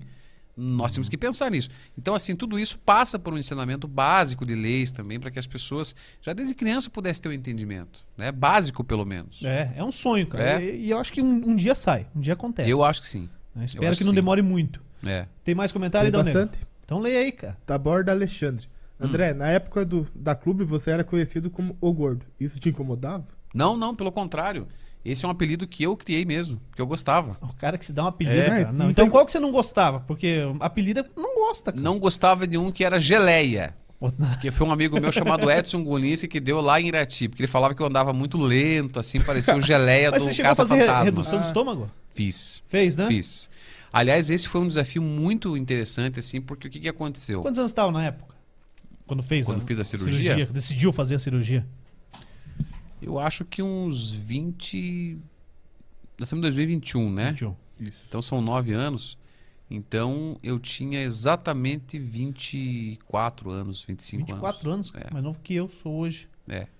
É, porque o que eu- na época eu, eu fi- quando eu fiz a bariátrica. Porque o que acontecia? Eu sempre tive uma tendência de engordar. Então, eu engordava, emagrecia, engordava, emagrecia. Fui muito magro quando era criança, muito seco mesmo, sabe? Desnutrido. E passei a engordar, passei a engordar na adolescência. E fui engordando, fui engordando. E aí vim pra Curitiba, claro, a gente descuidou um pouco e foi engordando, engordando. Depois casei, engordou mais, engordou mais. Então, chegou num ponto que eu tava com 172 quilos. Caraca. Não tinha mais o que fazer, né? E, e o apelido de gordo pra mim era muito carinhoso. Aproximava, as pessoas me chamavam assim. Então não era bullying. não tá- era bullying, não. Eu, eu não, eu não, não, não entendia como isso e eu mesmo oferecia esse apelido e tal. E, e aí eu fiz a cirurgia. E aí uma das coisas que mais perguntavam pra mim era o seguinte: mas e agora? O gordo? Eu falei: não, é André Nogueira. No começo eu brincava pra fazer a transição, eu falava André Nogueira, um gordo psicológico com você aqui e tal. magro de corpo, mas gordo mentalmente, algumas coisas nesse sentido. E foi se perdendo e foi ficando só o nome. E aí ficou só André Nogueira mesmo, porque. Mas esse era um apelido que eu achava bem interessante. Legal. Gostava. O Elise acabou de falar que tá na difusora. Difusora. É. Ele já foi, já voltou na difusora Então, umas 200 uns- vezes. Uns 3, 4 aqui que fala da jaqueta azul. O que, que tem essa jaqueta É essa azul? aqui, ó. Mas qual que é a história? Porque ela é de guerra. Eu uso todo dia. Ah, Eu Pô, sou um é tempo. sério, você usa a jaqueta todo dia? Eu então vou vou pegar minha explicar. jaqueta ali, pô. Eu tenho mais de uma. Azul. sabe? É, e a Daniela história- Fogaça. essa história é. É. Aí, tá aí, eu tenho mais de uma. Não, eu lá. mostro o guarda-roupa dia, os cabides. A Daniela Fogaça disse que a minha jaqueta anda sozinha. Né? Ela, ela fez essa provocação dia e ficou. Que a jaqueta azul é, é a minha jaqueta do uniforme. Mas eu sou de um tempo, isso não é brincadeira, não. Eu sou de um tempo que é o seguinte: a minha mãe comprava uma roupa, porque não tinha dinheiro, e falava assim: o negócio é o seguinte, essa roupa aqui você não coloca dia de semana, é pra ir na missa é, domingo. Roupa de sair, né? É roupa de sair. Pode sair. Tênis é a mesma coisa. Tinha um tênis de marca que era pra sair. Durante a semana andava com um lá que tava estourado pra chutar bola e ir pra escola. E aí ficou. Então, assim, eu não tenho muito apego a isso, sabe? Eu- durante a semana eu pego as duas jaquetas e revezo uma com a outra, enquanto lava Bate uma, a outra ar. tá usando, exatamente. E são quentes, então vai e vai embora e É, depois. Eu, tenho, eu tenho essa dificuldade de criar vergonha na cara e comprar outra jaqueta, cara, outra blusa. Eu uso a minha até desbotar. A hora que desbotar, eu troco. Eu também costumo usar muito roupa. Ah, é. Costumo usar muito. Às Eu vezes eu, às vezes eu- ó, hoje eu botei um sapato aqui porque, Que pô. é importante. né? Não, porque é importante também, porque, pô, coitado do tênis também. Todo dia o mesmo tênis, pô. Dois É, é tênis isso lá que é mesmo. só pra bater. A gente acaba fazendo a roupa de uniforme, né? É. Vira, tem uma roupa que vira uniforme. O que mais, Irão Negro? O Mariano Schultz. Qual era a sua relação com o Paulo Ubiratã? O cara sumiu. As tretas entre você, o Nassa e ele eram um sarro. Era treta mesmo? Eu não era cheguei a combinado? trabalhar com o Paulo Biratã. Não cheguei a trabalhar o Paulo Biratã ele. tá na clube. O Paulo Biratã, na clube, né? eu acho que não. que- não, não é, não é Acho ele que tá em na- outra na clube. emissora. O Léo tá aí, ele, ele fala pra gente. Mas acho Tá que não. O Paulo Biratã, é, quando eu entrei trabalhar na Rádio Clube, ele tinha acabado de sair. Então eu não consegui. Mas realmente nós fazíamos uma, uma brincadeira com o Nascimento ali, com o Um pessoal. cavalite e tal. Isso. O Léo fez o horário do cavalite lá já também na Isso. clube. Daí foi pra, pra amanhã. Exatamente. Mas o, aí. O, o Nassa que tá na T hoje, Tá né? na T. Tá Tá, na T. tá das. Ai, cara, das três às. das quatro às seis. Esse Isso. é o horário assim. dele de sempre. né? É, sempre É. o horário dele. E ele faz programa pra toda a rede. Toda a rede, tá? Toda a rede. Não, ele é um cara que a gente quer trazer aqui também. A gente Pode. tava- tava Ele mora aqui trazer. pertinho. Sim, mora no Jardim Cruzeiro. aqui. Exatamente. Mora aqui pertinho, é um- uma das pessoas de maior, cor- de maior coração também que eu conheço, é o Carlos E Nascimento. como é que era lá essa, essa brincadeira? É Paulo? Biratã não está na clube, segundo Não, o né? só isso. É, não, a gente brincava, a gente brincava, porque o Nascimento já tinha uma. Na verdade é o Ficou 35 seguinte, anos na clube, o né? Nascimento tinha uma polarização com o Paulo. O Nascimento trabalhava à tarde e o Paulo de manhã. Então eles faziam essa polarização, essa brincadeira há muito tempo. Quando o Paulo saiu da rádio, o Nascimento não tinha gancho para brincar mais. Então ele tentou fazer um gancho comigo que acabou depois dando certo. A gente virou muito amigo, inclusive de noitada, eu e o Nascimento. É, e mas a gente puxava brincadeiras com o Paulo junto. Mesmo o Paulo não, não estando na rádio mais. Mas eu não tive a convivência com o Paulo Biratã. Sei que ele é da mesma cidade que eu. Ele é nascido em Irati, trabalhou nas rádios de Irati. Pra lá ele não voltou, pelo menos. Que se a gente voltar lá, todos nós, a gente é é o SPC, o Serasa acho muito fácil, né? É, a tem, cidade é muito cara, tem- pequena. Tem, uns aí em São José que tem uns caderninhos no boteco Então, aí, mas é normal. Ainda. Aliás, tem um bar que eu vinha muito próximo aqui, o bar do Parmeira. Tá ali, Mas Tá ali ainda? Tá? Fachada nova. Pois tá, é, tá- então. Tá bacana. Vinha Mas o caderno deve tá aqui. O caderno eu acho que não tá mais ali, não, viu? Ah, não, vai brincando. vai. É, ele fez a reforma e deve ter perdido o Os caderno. caras guardam o caderno só pra sacanear mesmo.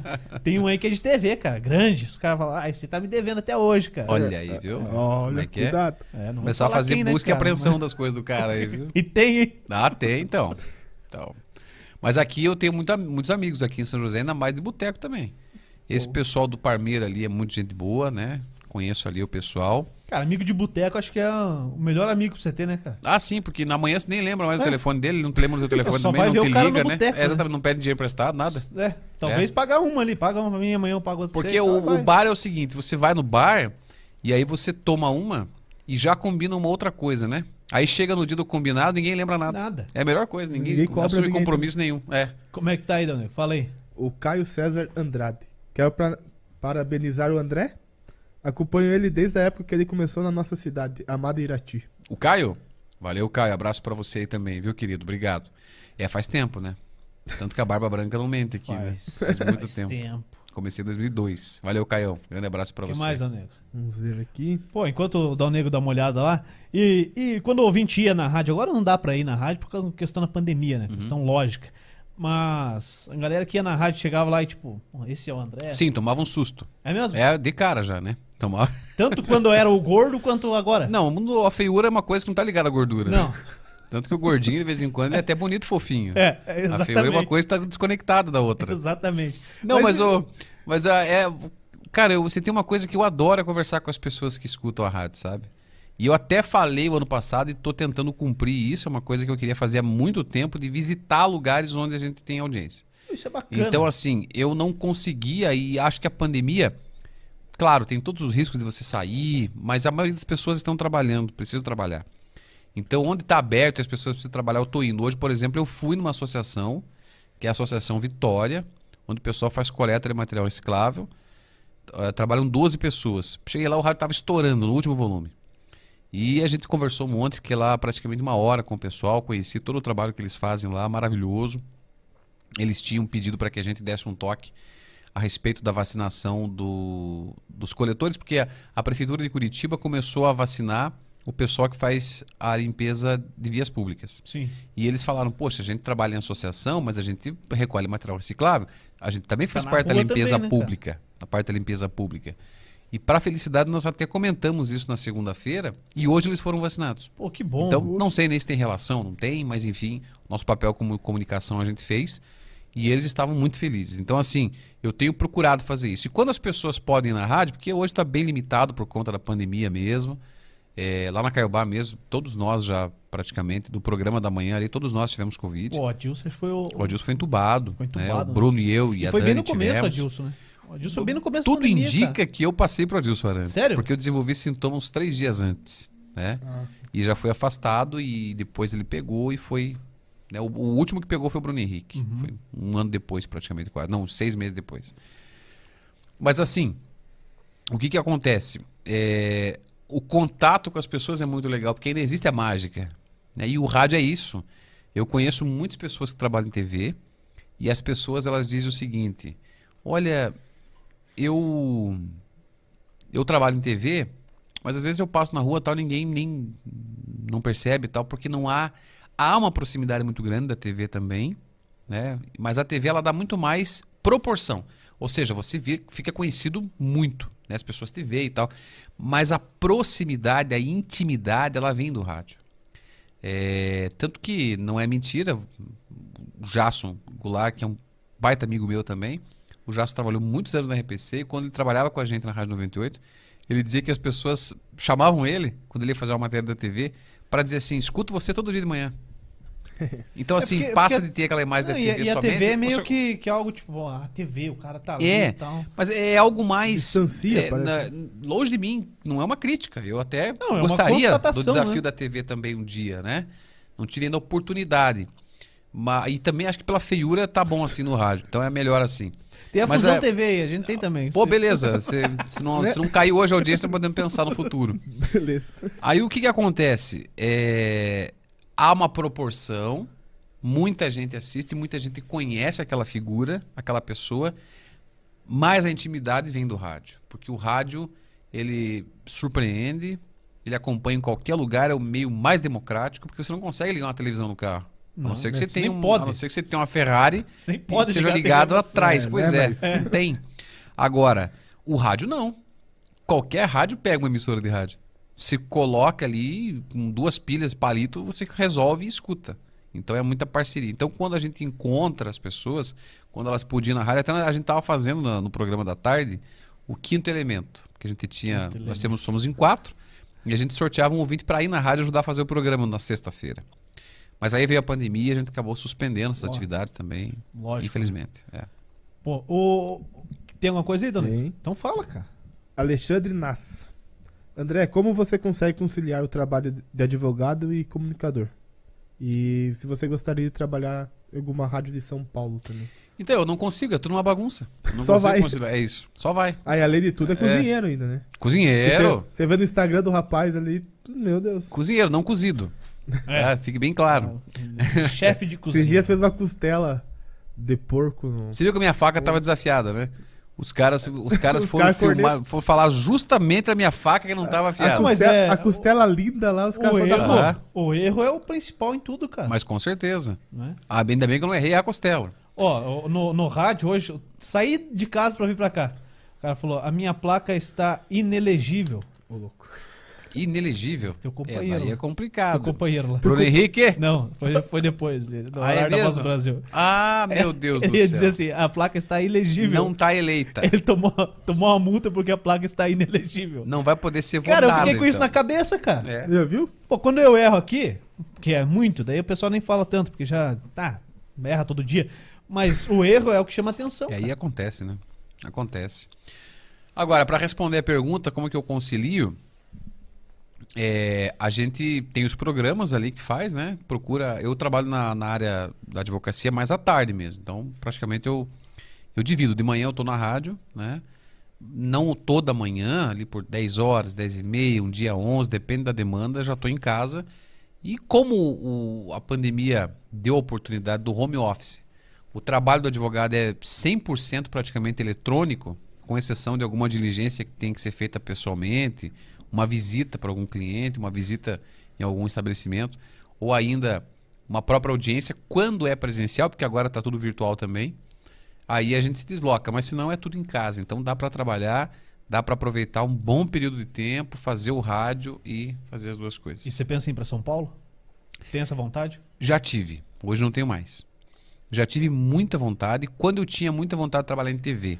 Então eu tinha muita vontade, por exemplo, de trabalhar na Rádio Bandeirantes em São Paulo. Né? Mas é, eu já formei a minha vida aqui em Curitiba. Eu tenho a família da minha esposa aqui em Curitiba, que me dá um suporte maravilhoso, todos são maravilhosos. Ela, eu já tenho a minha vida formada, já tenho casa aqui, então hoje eu não tenho mais interesse de sair de Curitiba. É, mas até um certo tempo, há uns cinco anos talvez, eu tinha muita, muita intenção de sair. Pô, E até tive uma, não vou dizer uma oportunidade, eu tive um contato muito importante que era com ele Roberto, que era diretor da Tupi de São Paulo na época, que virou Top FM depois, e que a gente tava numa conversa muito boa, mas que não, não deu certo. E aí eu, eu pensei, não, realmente, porque também é uma questão bem complicada, né? São Paulo é um- um- uma praça bem bacana, uma concorrência bem legal, Sim, existe uma facilidade para você fazer um trabalho na TV de uma rádio de Porque São tá Paulo, próximo, né? tá Tá muito próximo. Tudo junto E, ali. e os grupos são muito, né? Por exemplo, a Rádio Bandeirantes de São Paulo é da Band TV, que está com a sua sede lá em São É. Paulo. Então é muito próximo. Só que assim, o custo de vida é muito alto em São Paulo. Para você morar em São Paulo, numa região que seja um pouco mais tranquila, para você ter proximidade do trabalho, E precisa, né? que não seja uma região também que você procure uma região mais tranquila, você vai ter um custo enorme, sabe? Talvez morar até na região metropolitana, que não é como a Curitiba que a gente conhece, que eu vim lá do Boa Vista até São José dos Pinhais em 20, 25 minutos. É diferente de você ir para São Caetano do Sul de São Paulo. É, Ou vai sair de um São pico Paulo tá para São Bernardo. Nossa. É longe, é, tá difícil, morto. é um desgaste que aí eu achei que também não valia a pena. É. E eu sou realizado aqui em E- Curitiba, e então não tem Você porquê. falou da a Bandeirantes, tem a Bandeirantes AM, Bandeirantes FM, Uhum.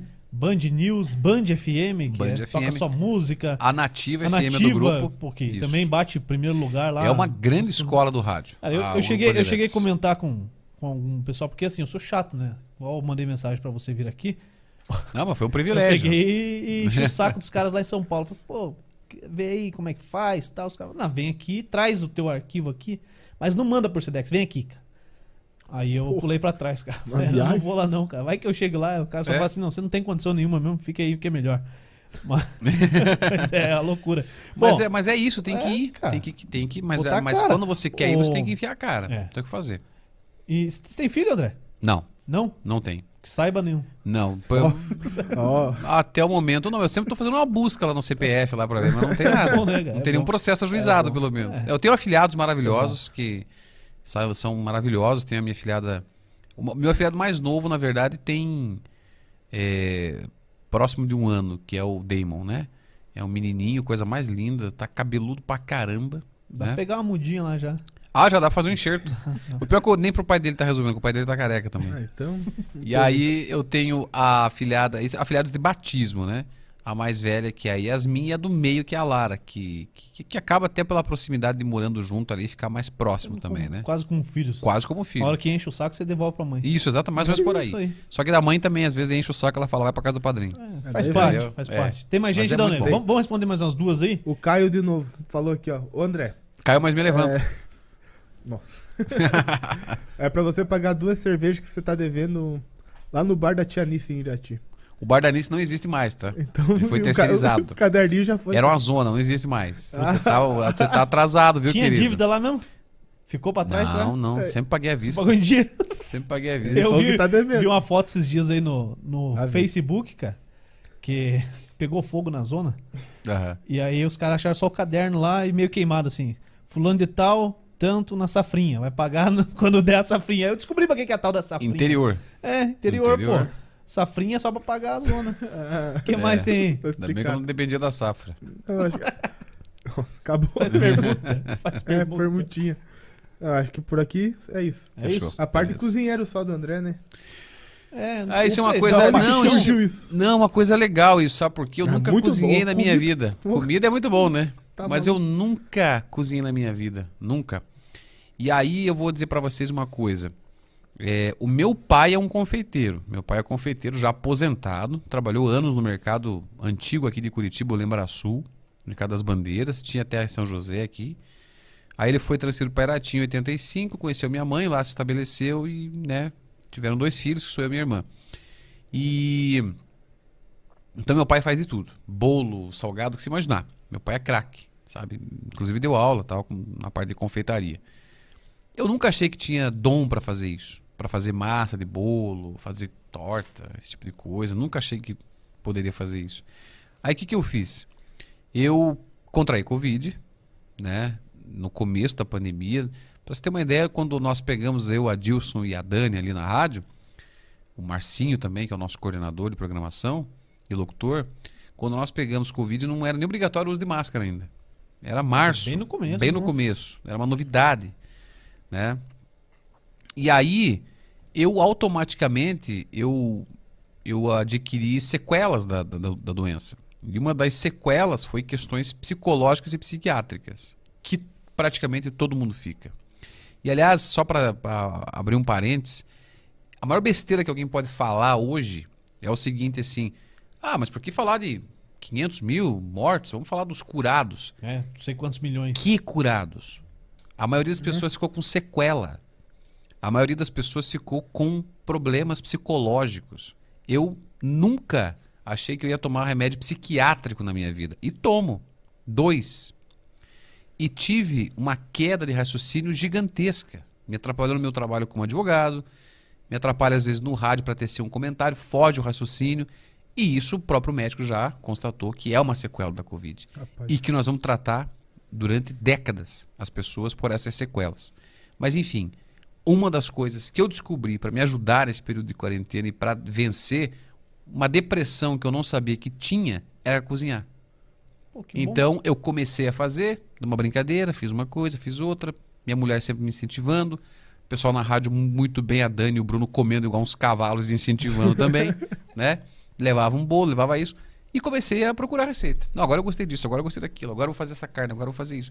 E venho fazendo de maneira bem amadora, de maneira caseira, Prazerosa. prazerosa e que tem dado certo. E tem me ajudado. Porque eu acho assim, Mais quando você. importante, É, e tem me ajudado. Porque quando você acha que tá tudo muito, muito igual na tua vida e a depressão é uma coisa que. Muita gente às vezes escuta no ar e fala, ah, o cara é animado, feliz e tal. Eu não imagino que você tem uma depressão por trás. Né? E há todo um esforço para você fazer as pessoas darem risada, não é fácil. Mas cozinhar é uma coisa que me ajudou muito. Me ajudou não porque a luta é contínua, tá me ajudando a passar por esse momento. É um- uma coisa que deixou meu pai muito feliz, porque ele sempre falava, ah, ninguém puxou eu aqui, ninguém cozinha e tal. e agora ele tá vendo que realmente eu herdei esse dom dele, da própria minha mãe, que também é, é, trabalha com alimentação. Mas ao mesmo tempo está sendo bom para a saúde. Eu descobri algo que eu não fazia na minha rotina. Que bom, né? cara? Pô, É. que bom. Eu tive, eu confesso, cara, é, assim, foi muito, muito leve. Mas, pô, a gente tem aqui o Léo que, pô, foi parar no hospital, cara. Uhum. E isso mexeu comigo. A minha menina teve, minha neném teve, com um ano e três meses. E teve. mexe, e mexe. E, e assim, é, pô, ela tomou medicamento que o, o médico falou, ó, é pra gripe só e pronto. E, pô, ela não fala, cara. Eu não sei se ela ficou com. Se mudou o paladar, se mudou alguma coisa. E, cara, e assim, quando eu, eu vi o Léo, o Léo mandar foto, falar, cara, tá difícil a coisa, cara. Pô, ali apertou, cara. Ali apertou. Então, fala, cara, mas eu, eu passei por isso. Não, não passei por isso que você passou, cara. Eu tive, foi leve, cara. Você vai sair bem dessa, cara. E graças a Deus deu tudo certo. Cara. É. Né, Mas, mas, pô, Mas cara, a, não a- tem como não ser afetado. Não tem como não ser afetado. Por isso que, assim, tudo bem. Nós temos um número de pessoas. Agora, recuperadas. cai um avião com 200 pessoas, você noticia e fala e lamenta 200 pessoas. Você não todo- fala, você não fala assim, poxa, morreu 200 pessoas, né? Vamos mas veja música. bem, mas veja bem, o mundo tem 6 bilhões e 898 mil que não caíram no avião. É. Pousou um avião Não, aqui inteiro. né, Você lamenta sim, porque nós somos empáticos, nós somos seres humanos, E, a gente sim. sente a dor do outro. E esses curados, na verdade, eles precisaram se expor para a doença, para trabalhar, para se sustentar, correr um risco de morrer. Correr um risco de morrer sim, porque depois que você pega o vírus, você não sabe como é que vai terminar. Uhum. Eu tenho, na comunicação, eu consigo conversar com muita gente. Eu perdi muitos ouvintes. Eu perdi ouvintes que eu nunca vi na vida e que a pessoa mandava na corrente do Facebook, rezem por mim, estou com o pulmão. Uma das que me marcou foi uma menina que está no meu Facebook lá, a Camila, 30 anos de idade, que pediu uma corrente de oração e morreu. Morreu e a mãe dela morreu com intervalo de 10 horas Tá deixou um filho de 10 anos. Então, assim, é, essas pessoas poderiam ter sido curadas. Comemoraríamos a cura, com certeza.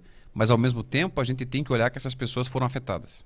E foram muito afetadas. Lógico. Como eu sou uma das pessoas afetadas, como as pessoas da minha família são afetadas. Eu tenho uma tia que teve recentemente, está com um nódulo no pulmão, já já está livre do vírus há muito tempo e tal, mas está com um nódulo, já está até vacinada.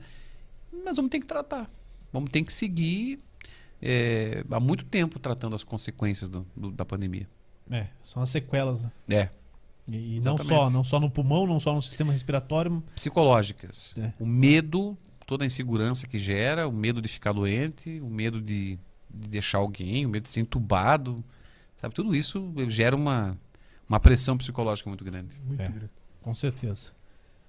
Pô, André, alguma coisa que você quer fazer ainda? Você já advoga, é, é locutor, é comunicador. e cozinheiro. O que que, que que o André faria se não fosse nada disso? O que, que que você acha que você seria? O que eu Padre? seria? É, Não seria padre. Já Padre eu já saiu. tentei, né? Me expulsaram, então É. não deu certo, né? Não, eu acho que eu não tenho uma resposta pronta pra isso, sabe? Eu sou uma pessoa que sempre na minha vida eu busquei é, auxiliar, sempre que podia, os meus amigos, a minha família, dar suporte para as pessoas mais próximas. E é muito difícil você se imaginar não fazendo aquilo que você é, faz, né? Muito difícil não se imaginar hoje, para mim, advogado, muito difícil não se imaginar no rádio, é muito difícil não se imaginar conversando com as pessoas, conhecendo o problema das pessoas. É, hoje eu fui, por exemplo, nessa associação que eu comentei e tinha lá uma demanda, já tinha um comentário que eles fizeram, uma situação que está pegando e tal, e são mais de 90 associações. Então, até me coloquei à disposição para dar um auxílio, no que for possível, na área do direito mesmo, né? Para atender. Mas, assim, é, eu não consigo imaginar. Eu acho que se eu tivesse uma segunda oportunidade, eu tentaria fazer tudo de novo da maneira que eu faço. Que Da massa. maneira que eu fiz. Que massa. E. Tá, tá, então fechando, mas é, ficou algumas curiosidades. Já É. te reconheceram só pela voz? Tipo, no caixa, caixa do mercado e tal, como é que é? Já. Isso é extremamente, eu diria Por para você, Porque a comum. voz que você faz aqui, faz É. lá na rádio, é, o mesmo, é a tua É a voz. mesma, só que você não. Você sabe que tem um, um quê, um ar de impostação, né? A impostação não é você deixar a voz grossa. A impostação é só você impor uma entonação na voz. É você dar um ritmo para a voz. Então tem que melhorar aquilo, né? Não, que pelo contrário, você está muito bem, vocês estão muito bem, vocês são profissionais. Nós somos profissionais. Mas assim, as pessoas muitas vezes até têm essa intenção. Ah, eu queria trabalhar, não sei o que e tal, e a pessoa acha que ela tem que engrossar a voz, Aham. né? Não é necessário. Hoje em dia, a também. última coisa que a pessoa tem que ter para trabalhar em rádio é a voz. Ela tem que ter ritmo, entonação e comunicação. E quando você está no mercado, em algum lugar, você não, não, não, não entona, você fala normal. E as pessoas às vezes ficam olhando. Eu fui com a Daniela Fogaça semana passada levar ela a tomar vacina porque era do lado da minha casa. E ela não sabia onde era o posto, no Bacaxiri. E nós chegamos no posto, né? E eu cheguei junto daí para aproveitar. Imediatamente a gente começou a conversar com a enfermeira. Quando a gente viu, tinha umas 12 enfermeiras em volta. Ainda mais os dois juntos. É, a dupla, e aí, pô. pois é, e aí queriam tirar foto com a gente. E escutamos todos os dias e vamos seguir agora no Instagram, porque eu já sigo, porque eu não sigo, porque eu tô no teu Facebook, porque um dia eu mandei mensagem disso, mas eu conheci pela voz, não sei o que e tal.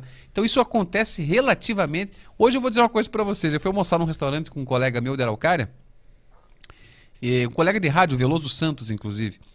E aí eu fui almoçar com ele, a gente tinha umas coisas pra tratar de trabalho, e chegou uma mulher no restaurante. Chegou uma mulher no restaurante e ela entrou pela porta que dava bem de frente assim, onde a gente estava sentado. E eu já tinha terminado de almoçar, então eu estava de máscara. Sentado na, na- na- ali na cadeira, na mesa ainda onde a gente tinha almoçado, estava de máscara. E ela entrou de máscara. Ela entrou de máscara. Então ela veio, veio, veio, ficou olhando, olhando, olhando e ela falou: Oi André, tudo bem? E eu falei: Tudo bem. Beleza. Quem é? Aí depois eu fui no caixa e eu a mulher tava na fila. E quando ela veio de costas pra sair, ela falou: "Tchau, André. Tudo de bom". Está de sacanagem. Aí eu falei: "Tudo de bom pra você também". Aí eu olhei pro cara do restaurante, que é um cara mais ou menos que eu conheço, e falei assim: "Viu, você conhece quem que é essa mulher aqui?" Ele falou, cara, ela vem sempre aí, mas eu não sei onde é que ela trabalha. Ela falou, não, não. Eu falei, não quero saber. Eu falei, é que eu fiquei com vergonha, porque eu não sei se a pessoa me conhece ou não me conhece. E de máscara, pode ser até alguém que seja conhecido, mas a máscara, sabe? É a mesma coisa do, de bater foto com máscara. Sorrir, vamos sorrir. Não aparece nada. Sorria com os olhos. É, só, só apare- é pra mostrar as Ah, rugas daí, né? Lógico. Aparece o pé de galinha daí. Mas veja que interessante. Ah, eu não conhecia a mulher.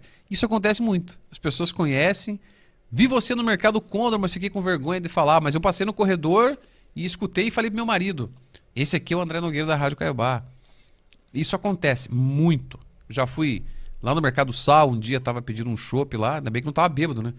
Aí, porque você imaginou eu caindo no balcão. Cara Aí o cozido. cara falou assim: tô conhecendo essa voz aí e tal, servindo chopp. Então é, isso é muito bacana. Isso é um reconhecimento É que o não tem da, da comunicação. da né? comunicação. E de uma E rádio que boa. o rádio tem. A TV você já viu a pessoa, você mata na hora. E esse aqui é o fulano. O rádio não. Ele te dá a oportunidade de você. Imaginar a- a pessoa. Porque, exatamente, porque daí o que a pessoa fala é o seguinte: Nossa, eu imaginava você totalmente diferente. A primeira coisa que fala pra mim é o seguinte: Eu imaginava você um velho gordo. Eu falei, então, eu só não tô gordo porque emagreci, mas o velho é gordo. Então, mais ou menos, eu imaginava incrível, certo. né? É. Pô, é, e, e você falou de TV, a gente tá com, com o Val Santos pra vir aqui. O Val Baita que vem, cara, baita só cara. vai esperar passar a pandemia, porque ele tem a mãe dele, idosa, Uhum. em casa, ele não sai pra nada. Só vai na TV, entra no camarim, ninguém mais entra no camarim com ele, Uhum. vai lá, apresenta e, e volta embora. O Val é um baita cara. É, só que ele vai ter que trazer o violão aqui. Pô, ele é parceiro do, do, do Rick, do Rick Henry. Isso. É isso mesmo. São amigos mesmo. Sim, o Val é. É. sensacional, cara. É um cara Tá 10. Parceirão, ele vem aí também. Show de bola. André, indica uma pessoa, além do Val, que já, tá, já é nosso convidado, indica alguém pra gente trazer aí, ou alguém que você tenha o WhatsApp e possa falar assim, ó, viu, eu falei que você vai lá e, pô, não vai me quebrar as pernas, vai lá, tal. Deixa eu lembrar aqui. Vou indicar o Fernando Júnior, já veio aqui? Não, O Fernando Eufrásio? não. Ele participou aí. Vou indicar o Fernando. Só que agora ele tá com bebê. Tá. Então pode ser que ele não consiga vir agora, mas eu tenho certeza que ele não vai quebrar as pernas. Beleza. O Fernando é locutor da, da Rádio Jovem Pan, apresenta o Boa da Pan. Pô, Boa. show de bola. Apresenta o Boa da Pan junto lá com o Zico e tudo mais. Galera muito gente boa. Pode convidar que ele vai vir aí. Beleza. Vou passar o WhatsApp passa o dele, WhatsApp dele aí. Pode E deixar. o, o Juca também, viu? O Juca eu vou tentar reabilitar o WhatsApp dele, Não, porque realmente. Nassa, mas eu consigo. Dá um jeito. E o Não, tem vem um- aqui também. Deixa eu te contar. Tem um cara. Tem um e tem o cara cham- de todo mundo. Tem um cara chamado Tocha. Então você veja o que que se espera de uma pessoa que né? tem o nome Tocha. É o cara da Rádio T, que é o coordenador artístico da Rádio T, da parte da rede, né? E ele e ele tem o contato do Juca, eu vou conseguir pra ti, a gente Não, vai conseguir. Dá um jeito aí. Vamos fazer, vamos trazer o. Juca aqui. A gente precisa de gente que endosse a gente, por enquanto. Isso. Exato. Com depois, certeza. Depois anda. Mas eu quero dizer pra vocês o seguinte: parabéns pela estrutura, mais uma vez. Eu até falei no começo e repito agora. Parabéns pela iniciativa. O podcast é algo que vai crescer muito no Brasil. Você vê, nos Estados Unidos, pelo menos perto de 70% das pessoas já consomem podcast. É muita coisa, né? No Brasil, nós temos uma média de 25%. É. Né? Tem- Tem gente que eu falo e a pessoa não sabe o que é. Exato. Mas vai, vai pegar. Pô, vai isso aqui, pegar. isso aqui- explicar. Nada mais é do que o que você faz lá há 20 anos na rádio, Exatamente. Só que com a câmera. Exato. E sem E intervalo. vocês sem têm, e tem, e tem uma, uma, uma chance de ficar gravado para você ouvir depois. Uhum. E você tem horários alternativos, você pode mo- movimentar. Ou novos episódios tal dia, ou isso e aquilo e tal. Então, assim, é algo que vale realmente cada investimento humano de vocês, da criatividade, do talento que vocês têm de sobra e também de equipamento. Parabéns pela estrutura. Eu até estou pensando em fazer um churrasco nessa mesa aqui um dia e Não, fazer, trazer aí, ó. Uma mesa de madeira dessa aqui não é barata, meu do céu. Não, a É, Bulê ajudou Aqui, bem a gente, hein? Olha, vou são um parceiros.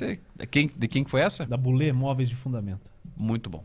Parabéns pra Bulê, porque Se- essa mesa foi vo- você tá, tá no YouTube também agora, né? Eu já me inscrevi lá. Eu montei lá André Nogueira um canal, falta tempo pra gravar o vídeo, né? O canal Esse é o tá problema. feio. É. É porque a gente, né, tem que se virar, tem Não, que fazer, aí- aí o, tem que fazer assim, o ó. vídeo, tem que editar o vídeo, tem que fazer tudo. Quando bater X de inscritos, eu começo e tal. Daí a galera Isso. vai, entendeu? É uma é boa diferente ideia, do que a viu? gente faz. Uma boa ideia. A gente falou assim, a gente tá começando, alguém vem aí e tal. Isso. Entendeu? Mas você pode fazer diferente já. É, Se alguém entra, senão a gente acaba com tudo. É, você, É. você tem essa opção. Nós Boa. não temos. E daí, se o pessoal lá da Caiobá não quiser dis- disponibilizar o espaço lá, que eu acho difícil, pô, traz os caras aí e fala com os caras aí que é ao com vivo certeza, aqui, ó. Com Beleza? certeza. Mas assim, quem vocês precisarem conversar sempre do rádio, assim, eu digo pra vocês em nome de muita gente o seguinte: o pessoal do rádio adora a comunicação, sabe? Tá se inteirando por essa questão também do- das novas tecnologias, do podcast. Todos esses que eu imitei aqui também tenho certeza que se vocês fizerem contato vão vir aqui, porque são Ah, pessoas Tena, então, maravilhosas. Pô, show de bola. Não, aí O você tá brincando, você tá de sacanagem, né, meu? Tá de Só o sacanagem. Bruno tem o da Não, mas o Bruno já, já fugiu, Não, né? o Bruno não tem moral nenhuma com o Datena. Sério? Vocês podem perceber. Eu sempre falo no ar e repito. O Datena fala, chama às 6 e 10 o Bruno Henrique de Curitiba. Aí o Bruno Henrique vai pra baixo do viaduto, nessa chuva que tava hoje, e fica esperando fazer a entrada. E o Datena vai. Vamos chamar agora Curitiba, Bruno Henrique. Só um pouquinho, Bruno Henrique. Vamos até Belo Horizonte antes aqui, que tem uma questão aí, tem uma perseguição aí em Belo Horizonte. E aí vai. Quando dá 5 para 7, Aí ele, ele chama. Agora sim, Curitiba, enfim, Bruno Henrique, tudo certo por aí, Bruno. Tudo bem, Datena, passou rapidinho, acabou. Acabou o programa, acabou o programa não, amanhã. imita o Bruno aí, imita o Bruno de novo, Passou vai, vai. rapidinho, né? passou rapidinho. Ele fala assim. E é com a mãozinha aqui, ó. pontuadinho, né? Ele, Ele fala pontuadinho, assim, né? Ele fala assim. Sensacional. Pô, André, obrigado mais uma Valeu. vez, obrigado. A gente já deixa o convite aí, cara. Foram duas horas de papo aí. Foi muito bom. Foi, muito bom. passou muito rápido mesmo.